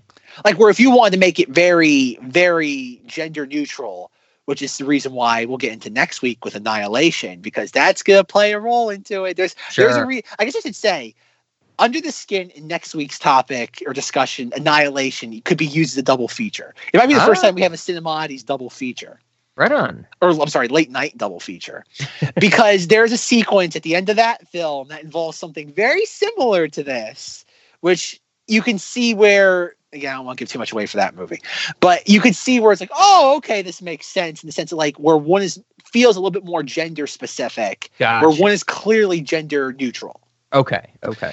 and that's why and again, like Rob said, this black mannequin is staring into the Scarlett Jo. It's holding the Scarlett Johansson face in its hands, and the Scarlett Johansson like face is still like blinking, right? Oh yeah, there's definitely clear like facial movements in it. Absolutely. It's still animated, yeah. It's still animated, and the next thing we know, and it's staring like we get like we hold on this for a good couple of minutes oh yeah, yeah. because like it's funny, it doesn't go on for a while, but it seems like an eternity because it's just like, what the hell is this movie devolving? Or not even like I don't want to say devolve. Devolve has like a, a stigma attached to it as a word, but like it's like where the hell is this going? Yeah. And yeah. then the next thing we know, the logger's shown up again with like like a, a can of like what kerosene or gasoline, yeah. Dow- something highly flammable. Yep. d- douses her in this highly flammable substance, lights her on fire as she like you have this oh my lord again I don't know how to describe it.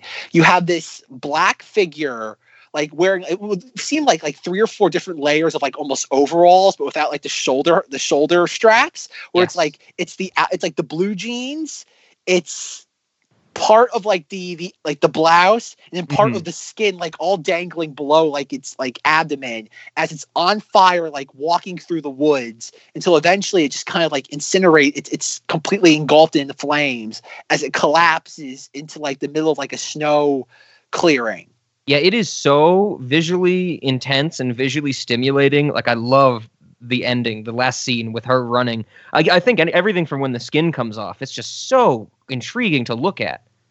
Oh yeah, like it's and that's yeah. Okay, I'll get into I'll get into my my my feelings at the time about that. But yeah, it's really there's really because like even the behind the behind the feature uh, the behind the scenes stuff on the Blu-ray is actually pretty good. Like it's about like an almost like an hour's worth. Mm-hmm. And I was hoping they'd delve into that, and the only part of it they delve into is the location they found. Because they made a very big point of like when they originally um imagine that scene, they had it almost like happening like in the Garden of Eden. They were looking for like almost oh god, um yeah, I guess Garden of Eden they wanted to be like a gorgeous locale. Okay. And everything kind of falls apart for her there. Mm-hmm. And I, I guess I guess this is me thinking of this, not them. The idea of like, oh, like she's in the Garden of Eden and she's being kicked out. Sure. And, that, and that's what they were kind of going for, I think. Then like they're like, no, we want to go for a more like harsh environment. Like Okay. her her life is a living hell and she can't escape it no matter what she does, and she dies in flames. Mm. And so like the only part they talked about was like, oh, they want like they found like I don't know, like a painting or something of like a forest clearing where it's like you can tell like everything's being like like the trees are being like what they call it clear cutting Oh, sure, sure. and then it just stops all of a sudden there's nothing there and apparently went nuts looking for a location like that and this was the best they could do Okay. and apparently the logger the guy who placed the logger was the owner of the property Ah, interesting. and that's kind of the only context they give on that scene Oh, hmm. like I should, I should say too, the bonus features are also really weird. Like it, it's it's funny. The Blu-ray that's all that has. It has like like ten little like featurettes that are like five minutes long, and but they're real. They're shot in a very like stoic like way where it's like it's almost like it's almost like it's like it's like what you imagine the bonus features what this movie would look like. Like it's very like inhospitable. It's not like oh we were making this movie. It's just like very like dry um inorganic feeling where it's just like very machine like yeah it's it's, it's really weird like it really does add to some of the weirdness like into the movie it's like like they're explaining the movie yet in a way they're not Mm, mhm. like the ambiance they're trying to set up is really kind of like oh like you're explaining things but you're making it more unsettling in the process yeah. because I know there's even one point where like they're explaining. It's like, oh god, it's like it's somebody who's done some like graphic design with stuff.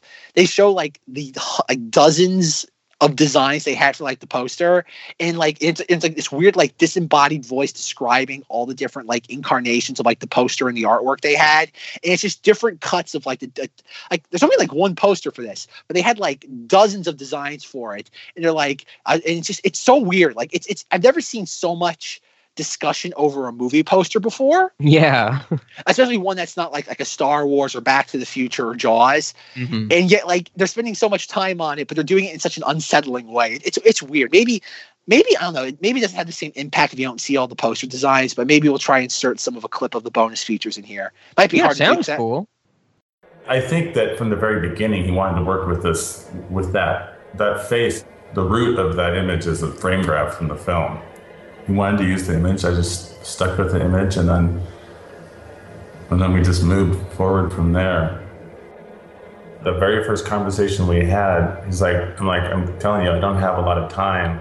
I'm like, "Look, in order to get to something that's appropriate for this film, and not just kind of an esoteric you know, pretty picture because it's not that difficult to make a pretty picture. But in order to make something that is authentic, you know, genuine and appropriate, is a lot more difficult. And so I was like, look, I'm going to fail a lot, but I just decided right then I felt comfortable talking to him just 10 minutes after talking to him that I would just send him everything I did.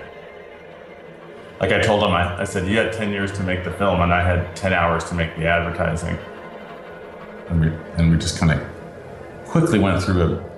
I think it was like I just worked all weekend and uh, yeah, it was very quick, but you know, very intense days and there's not that many different versions, but there's a lot of iterations of this the you know of a particular tangent, let's say, and then there'd be another sort of move, and then there'd be a, a million versions of that.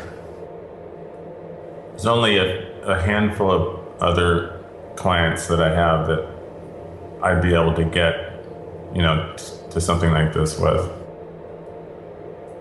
Mika was like, she was telling my wife, like, oh, the poster's everywhere, and and and, and it's pretty amazing because no one's drawn a dick on it yet. that was her measure of success. It was like it's successful because no one has drawn a dick on the poster yet.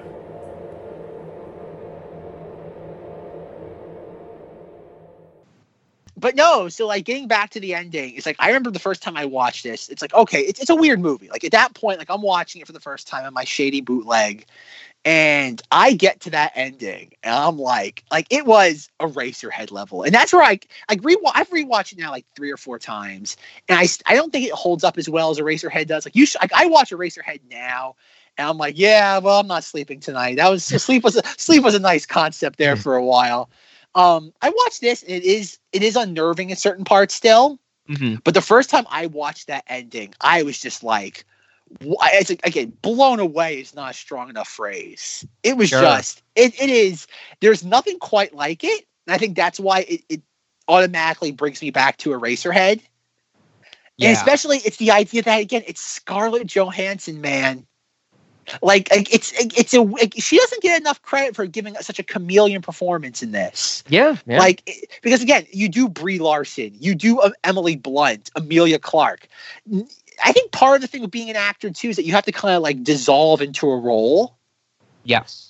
And like I, I- like I've already showed Rob, I think Rob watched. I sent it to him today. A new trailer for Once Upon a Time in Hollywood came out today.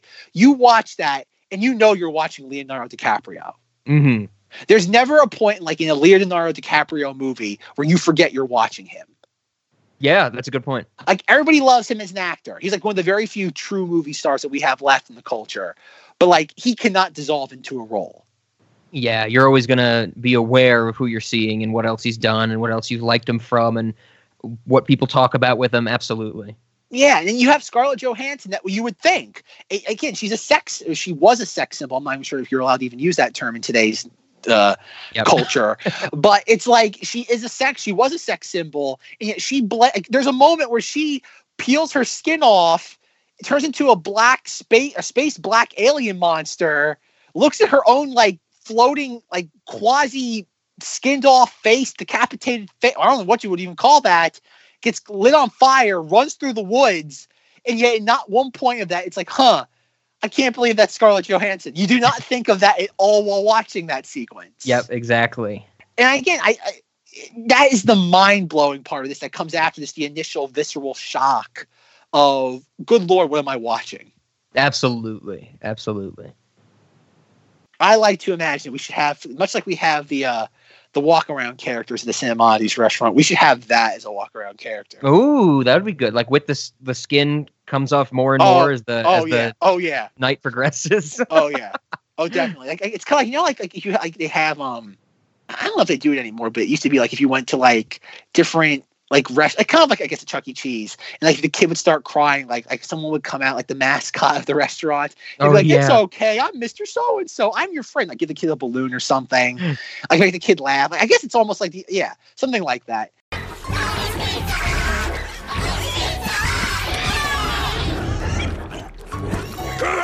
Come to Bluey's Pizza We got chips! We got Bluey! We got pizza! What more are you asking for?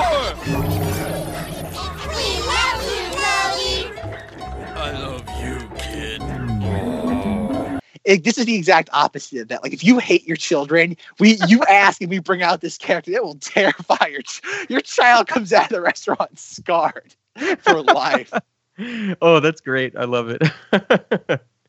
Yeah, we think of a name for the character, but um, we'll work on that. yeah. I, I feel like if we don't name it, then parents Even- won't be able to specifically say what we did to their children in their complaints. So I like just stays as this as this weird, va- we- like vague entity. I like that even more. It's kind of like nobody knows what it is. Like rumors start getting out, like, oh, we took our kid to this place, and like we we don't, don't like our kid that much, and we scared the living bejesus out of them. Like, oh, what'd you do? This thing just came out of the woodwork. It just it just walked by and scared the ever living daylights out of our kid. It's like, oh, how do you do that? Do you like call ahead? No, it just shows up. It just happened. I, I like that as an idea. We don't have a name for it. It just happens. yes.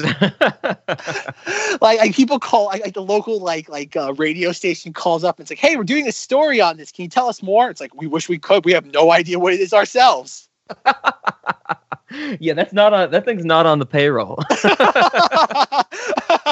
Might just be an artifact from all the crazy like things we try and whip up in the kitchen. We created this being. it will ask if you have a girlfriend though at some point. yes, definitely. oh my god. Um yeah, so that's that's under the skin for the most part. Under the skin, absolutely. So we've already said that it's a cinemodity. I think for all the reasons we've discussed so far. Yeah. Um, but while we're while we're on the topic, I think we should get to one of our um, existing questions with snacks because we've already talked about this character that may or may not be involved with the restaurant scaring children, which is always good. We have a cake that's either gonna make you vomit or orgasm. Who knows? It's up to you. I had one other snack idea that I wanted to pitch at you, Zach. I don't know if you had any more, but are you ready for it? Um uh, I'm ready. Okay, so this comes from, I believe we've reached the term skin ribbon for this. So Yes. this comes from the scene where the guy, his his guts and stuff, uh, you know, gut uh, slurry, you know, comes out of him, and he's just like skin ribbon. He's just a shell of a human. Imagine if a human could perfectly, you know, shed all their skin, kind of like a snake, but even keeping like the head and stuff intact. So now my next question to you, Zach, is: Do you remember Austin Powers Goldmember? And he would eat his dry, flaky skin. Do you remember that scene in Goldmember? I don't. I've only I've only seen that movie like once. Oh, sure. And it's been a while since I've seen it, but I think there, I'm pretty sure there's a scene in that movie where they like go back in time or whatever to encounter Goldfinger, and he, they're in his like lair, and he's he's trying to get information from him or something, and he like peels part of his skin off from the back of his hand, I think, and it's like a big flake of dry, dead skin.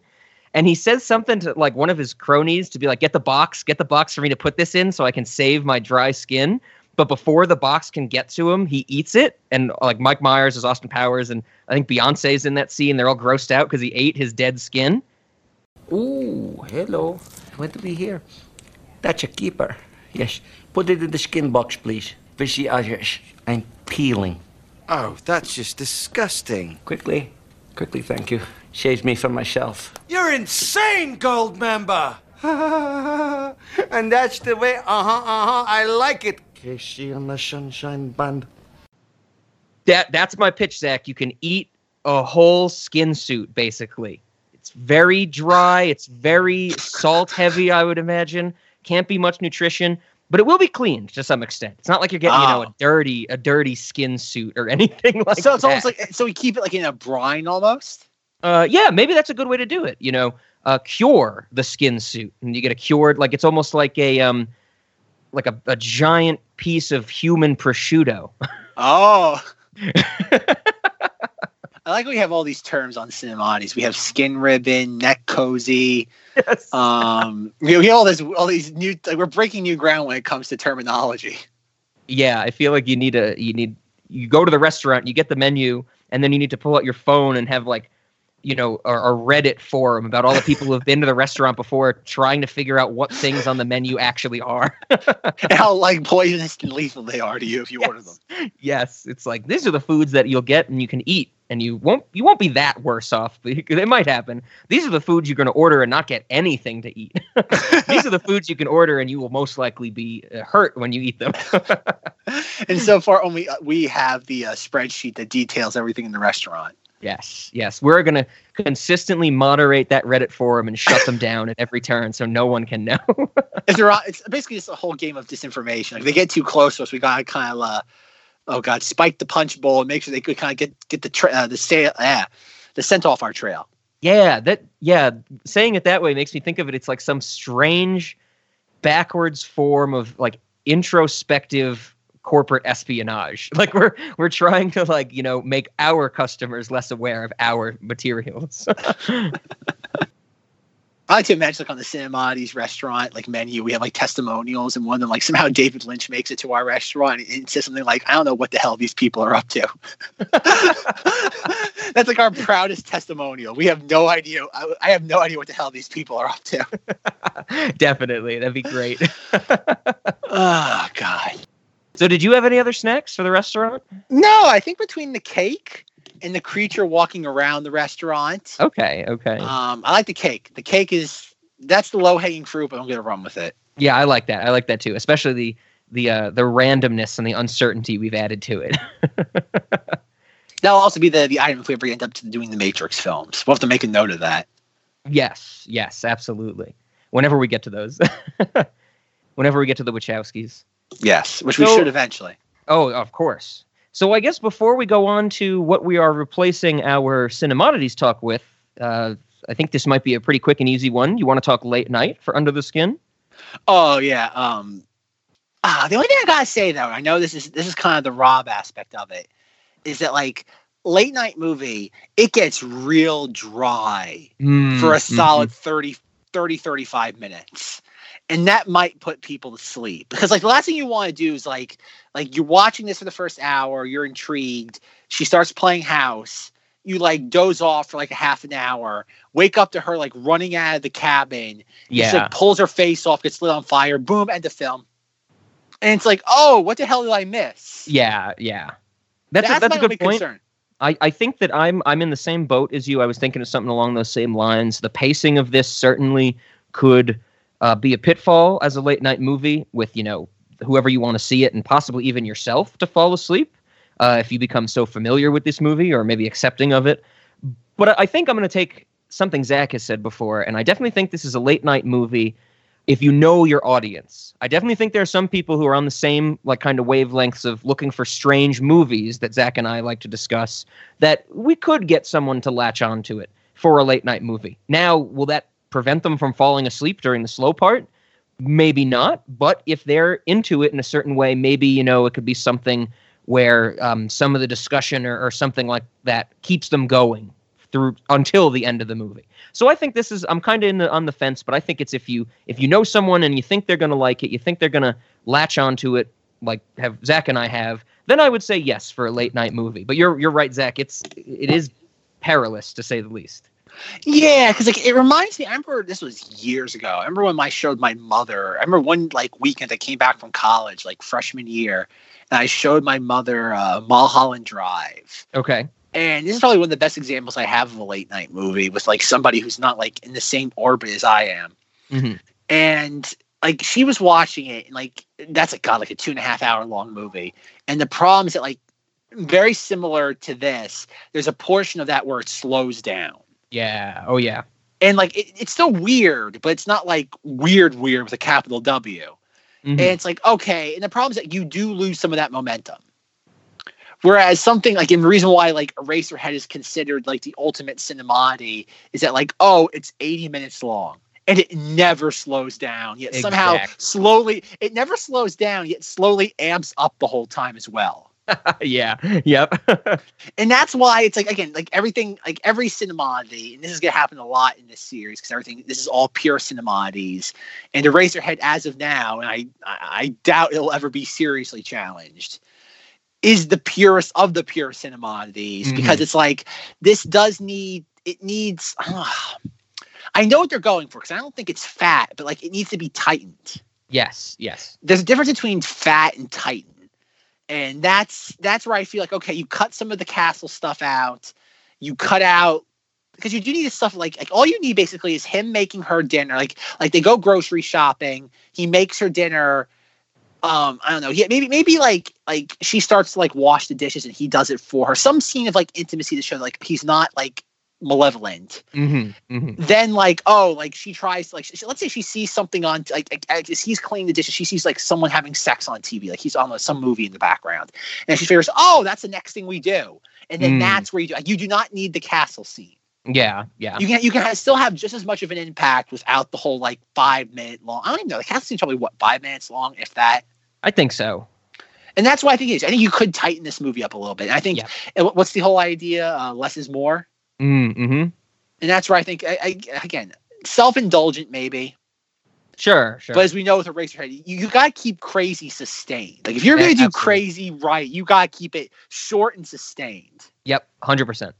Yeah, and that's my thing with this is that like, it, of course it's a late night movie because it does it checks all the boxes, but I do feel that it's not as perfect as it could be.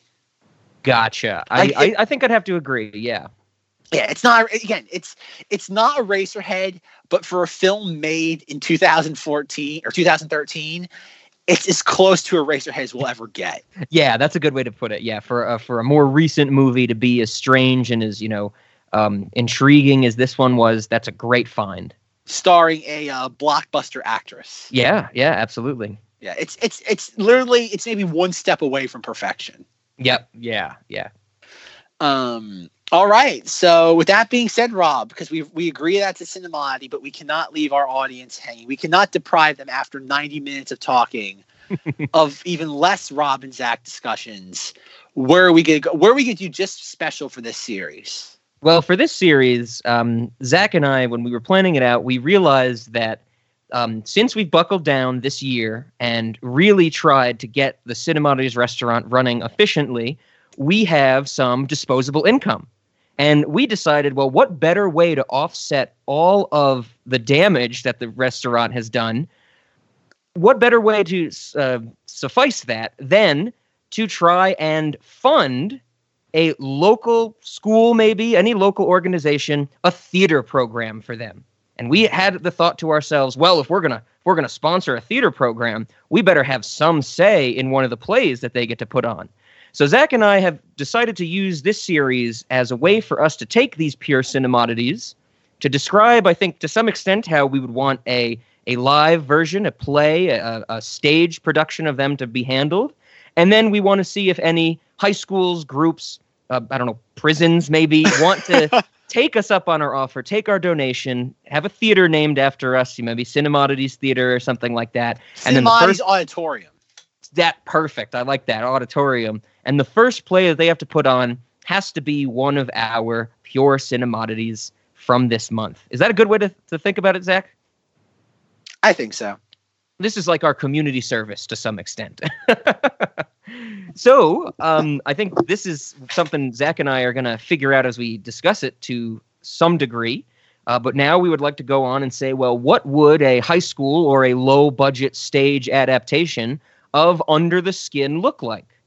And I don't know how detailed Zach went into his thoughts on this, but with how strange this movie is, you know, this pure cinemodities, I didn't really, you know, try and break down, you know, specific acts or things. I'd rather, I, I more looked at it like I took main concepts or shots or scenes from this movie, and I tried to think of how it would be done in a stage, on a stage.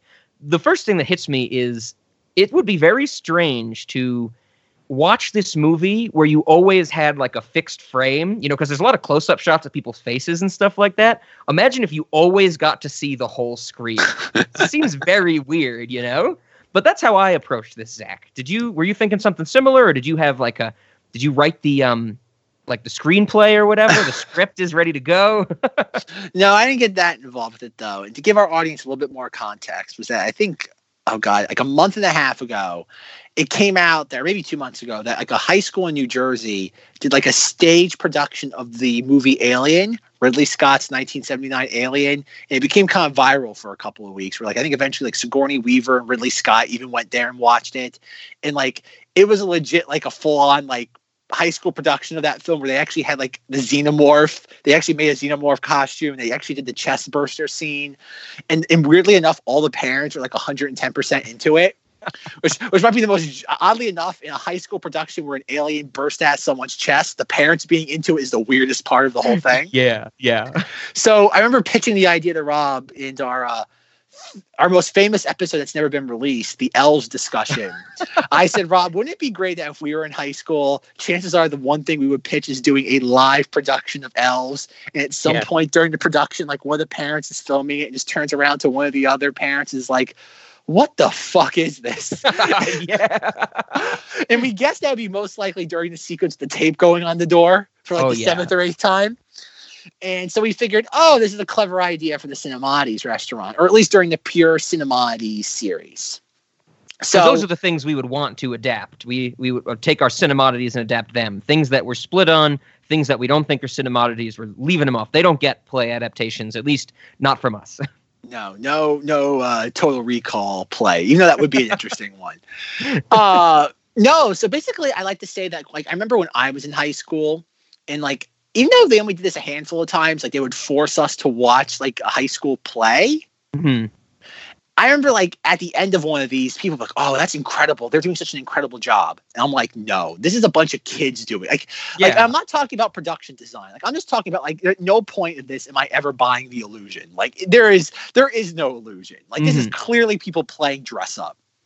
And so I think there's a Rick and Morty bit. I think in one of the later episodes or one of the more recent seasons where Rick and Beth go to like fuzzy doopy land Oh and yeah. and, and we'll insert the clip here but they go to like uh uh oh my god like it's like a recreation of like what happened to the person stuck in fuzzy doopy land Mhm. and that's why i imagine all high school plays are like it's just like people are trying but it's not working I have lived here since I was a mere child. We know. Got it. I suppose you're wondering, how do I sustain myself? Oh, boy. No, we aren't. I always find the theater is the best way to clarify things. Seriously? Oh my god. Players, go! I am little Tommy. I am Tiny Beth. Come on! Come with me to my magic world. This is my secret Froopyland, where I have no rules. I am excited. I am jealous of Tommy's friends and his Nintendo, and his dad likes him. I take it Tommy wasn't class playwright? Do you want to see the honey swamp? Yes, let's do it. Well, I want to see you dead. Ow, help! I'm stuck. I'm covered in honey. Huh, well, that's interesting. Fake news. Many nights have passed, trapped in this strange land. I am hungry, and all I could do to pass the time is hump. I will hump this rock. I will hump this tree. I will hunt this beast of the land and put my seed in it. I am the first of Tommy's children. Eat of my flesh so you may survive. And so I did. Oh, wow. Okay. Yeah. Certified fresh. Good good job. And i'm exactly. sorry for any theater broadway kids in our audience though but like you know what th- those applause at the end every time you did a performance most of that was pity or just stupid people guffawing much like or my- they were all applauding for the one or two people that actually shined through throughout the performance. sure, let's call it that. Much like how I insulted our audience when it came to the office. If you, if you thought that applause was genuine, don't fool yourself now that you're an adult. so we so I imagine doing the theater production. I imagine the most like oh god, like amateurish performance ever. Like the only thing I know for certain I have in my performance or my stage production of of Under the Skin, there's going to be a cardboard comically sized inconspicuous white van. I, I, am so glad, Zach, that we are 100% on the same page. De- that's definitely why I was saying low budget, you know, high school production before, like we've talked about. Um, the, the, the big comical white van, I absolutely agree with you. I want to take it even a step further. And every scene where we have the motorcycle people, like driving on the roads at night, I want kids in like, you know, like in boxes, like they got the boxes around their waist and they're just like running across the stage going like they're they're just literally making the motorcycle noises and it's just like oh you know the maybe the deformed person gets away and then we get a shot of just one kid quickly running across the stage going I I imagine something similar to that, but not a cardboard box. Okay. You know those things they give like they give the kids like it's the um like the little like fake pony head, like the kids can like pretend like they're a cowboy. yeah. It's that, but it's a motorcycle. I don't know how you would be able to do that. Maybe it's like a handlebars that you hold on to, maybe. yeah Maybe that's what it is. like one flashlight to it for the headlight or something Yeah, there you go. Like a little headlight, like you get like off a bicycle. Yeah, That's yep. essentially what I would have in mind for that. It's like it has to be so comical and like I guess the key word is it has to be jarring. Everything has to be like if the kid's acting isn't breaking the illusion, the props have to be doing it as well. oh, absolutely. Yeah, I was definitely getting that, you know, really cheap vibe from thinking of this play and with the vehicles in, in particular. Absolutely. That's that's the key facet here. It's like it has to be like in, in, in much how we joked how like Scarlett Johansson just blends into the performance. The person playing Scarlett Scarlett Johansson, you have to pick the, the most pretty, ditzy, oh god, um, just full of herself, like girl in the school. Doesn't matter if she's in the like in the drama club. You just have to Mhm. find her in the school, give her the worst wig possible, and just say, pretend you're trying to seduce men into your your white van. Ask literally everybody if they live alone. like that's your only line. That's your. What's my motivation? Do you have a girlfriend? oh man. That's essentially what it is. I'm trying to think like what would the deform? I didn't like you like what, what they do is they actually go and get a real like they find like a homeless person that's deformed, and they bring him into the play every week. And, and the the lead actress, the actress has quotation marks. Every week have, she has like it has to be you hear it like before that scene happens. You see like the deformed guy with the hoodie or the hood walking down like the the street or the stage, and you hear the argument with like the drama club teacher with the act with, with the the the, pretty, the the the popular being like i don't want to do this again we told you you have to or you're a flunk but i don't want to go near him he smells and every single performance you hear that arguing going on That's awesome. And then I'm just thinking that like, you know, the um the the dude the that they bring in, the homeless dude for this is just like constantly stealing all the kids' lunches and stuff like that. And it's just like and it's like, we don't need him here. People don't understand the play anyway. Oh, I guess I'd say instead of pretty, it's more superficial. I guess say not pretty or like ditzy. It's super. You're the most superficial girl in the school. Sure, sure. Find the Brie Larson of the high school. Would we would we make all the other men that she picks up like would we make them like just scream nonsense to imitate the accents?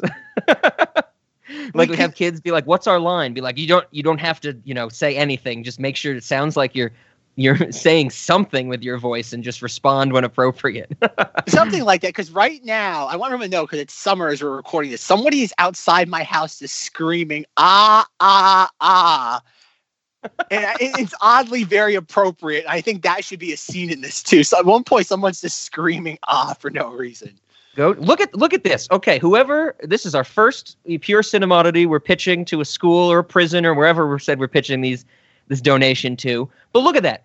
Zach even has actors lining up outside of his house, getting ready for this production right now. Like, if you if they were not taking us all the superintendents that are out there listening to our podcast of high school or school districts, you better take this seriously. Okay, people are lining up to perform in these. Think of the money that this is going to bring to the school. Think of the. It's still happening right now. I need to get the microphone near the window, so hopefully some of this is being picked up. oh man.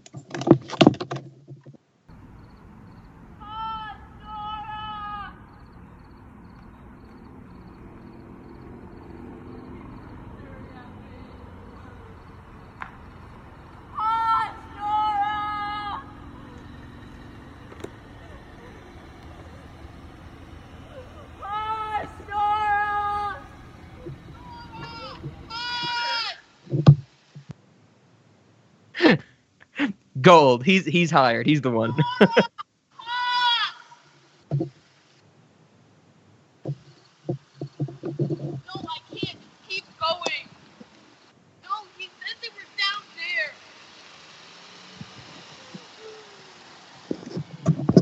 Folks, if you just saw what I just saw, you'd be peeing your pants laughing right now. There's somebody le- there is it's not a guy, it's a girl leaning out the car window just screaming something. I might have to go chase this person through the neighborhood and be like, I need you for my production. Do you want to be Scarlett Johansson? This is this is working on so many levels because now I feel like this podcast we have some candid podcasting where you just film someone on the street. you know what, folks? I think they might have just said, "Do you have a girlfriend?" Do you, I want us to point out this might be a real world example of life imitating art. We're talking about a woman in a car asking men questions, and literally right outside my window, the thing just happened. Oh, that's too that's too good. This this might be surreal. Like, like is the Matrix broken? like that is surreal. We're talking about the idea of a woman being in a car asking questions, and that literally happens outside my window while we're recording. Like this is the sort of thing that would happen five minutes afterwards, and I get angry the rest of my life that I didn't have, I wasn't recording. Yet somehow it happened during the call. Oh, oh my god! I can't Were wait you- till we get to Dead Alive and you got the Sumatran rat monkey clawing at your door. There's somebody with a lawnmower just mowing people down. yeah. Yeah, I think I, I don't know how to top that. I think that's exactly what we. You know what? We had our first casting session, Yep, we are serious about this. Okay, everybody. and so are the ingenues. They they are they they somehow know before the episode is even released. Never mind fully recorded. yeah. they are that up on the uh, Cinemodities news. Oh man, we're hitting it big, folks. We're hitting it big. That Mark Cuban check is really starting to pay out. yep, absolutely. Absolutely. Oh God, Rob. So with that being said, uh, under the skin, any any other final words? No, I think uh, I think you know with since it's the first of our pure cinemodities, uh, it gets a strong recommendation. Not necessarily as a late night movie, but if you're into the crazy stuff that we talk about, this, as we've fully detailed, is one of the greatest to watch. It really has that payoff of what we're talking about with cinemodities, and um, and it finally we finally got to it. I feel like this has been one of the first things. I think you put on your your list of things to talk about over a year ago, and we finally got to it. So right on. Yeah. I'm glad we did, and I'm glad we gave it enough time to uh, to fester, and I could see it plenty of times and fall in love with it like I have. So yeah, right on. Yeah, I think I remember telling Rob when we first like started doing this. It was like we can't we can't pick the best flowers first. We gotta leave some of them like for later on because if we do all of our favorite things first, we'll be like we'll, we'll kick ourselves. We're like, oh man, we really didn't give that the justice it deserved, or we didn't really think about that in a proper way. And uh, yeah, now after doing this for like a year and a half, we can finally uh, start delving into some of the more uh, out there things that we really kind of thought about over the years. Yeah, absolutely, absolutely. All right, Rob. So how are we going to end this episode? Well, oh, there's so many. Well, now we have audio from our first casting call that we can play in reverse. Um, the nightclub scene, we didn't mention it, or really the rave scene, I should say. They play uh, "Sandstorm," which is probably the you know most recognizable techno Oh, dance yeah, song. I forgot so we could play that. in reverse. Uh, the other thing that comes to mind is that while this movie is titled "Under the Skin," there is an N inferiority complex song titled "Under My Skin." Uh-oh. They don't they don't really have anything to do with each other. We could play that in reverse. So I think it's going to be a big mishmash of stuff, all all thrown in the great reverse uh, blender that we usually do, and and people will listen to it as always. Because I, I know that everybody sticks around, even if they don't listen to the whole episode. They they zoom in to the last uh, scrub to the last thirty seconds a minute just to hear what we play backwards, right? Of course. so yeah, I think uh, I think we can we can uh, see how that sounds.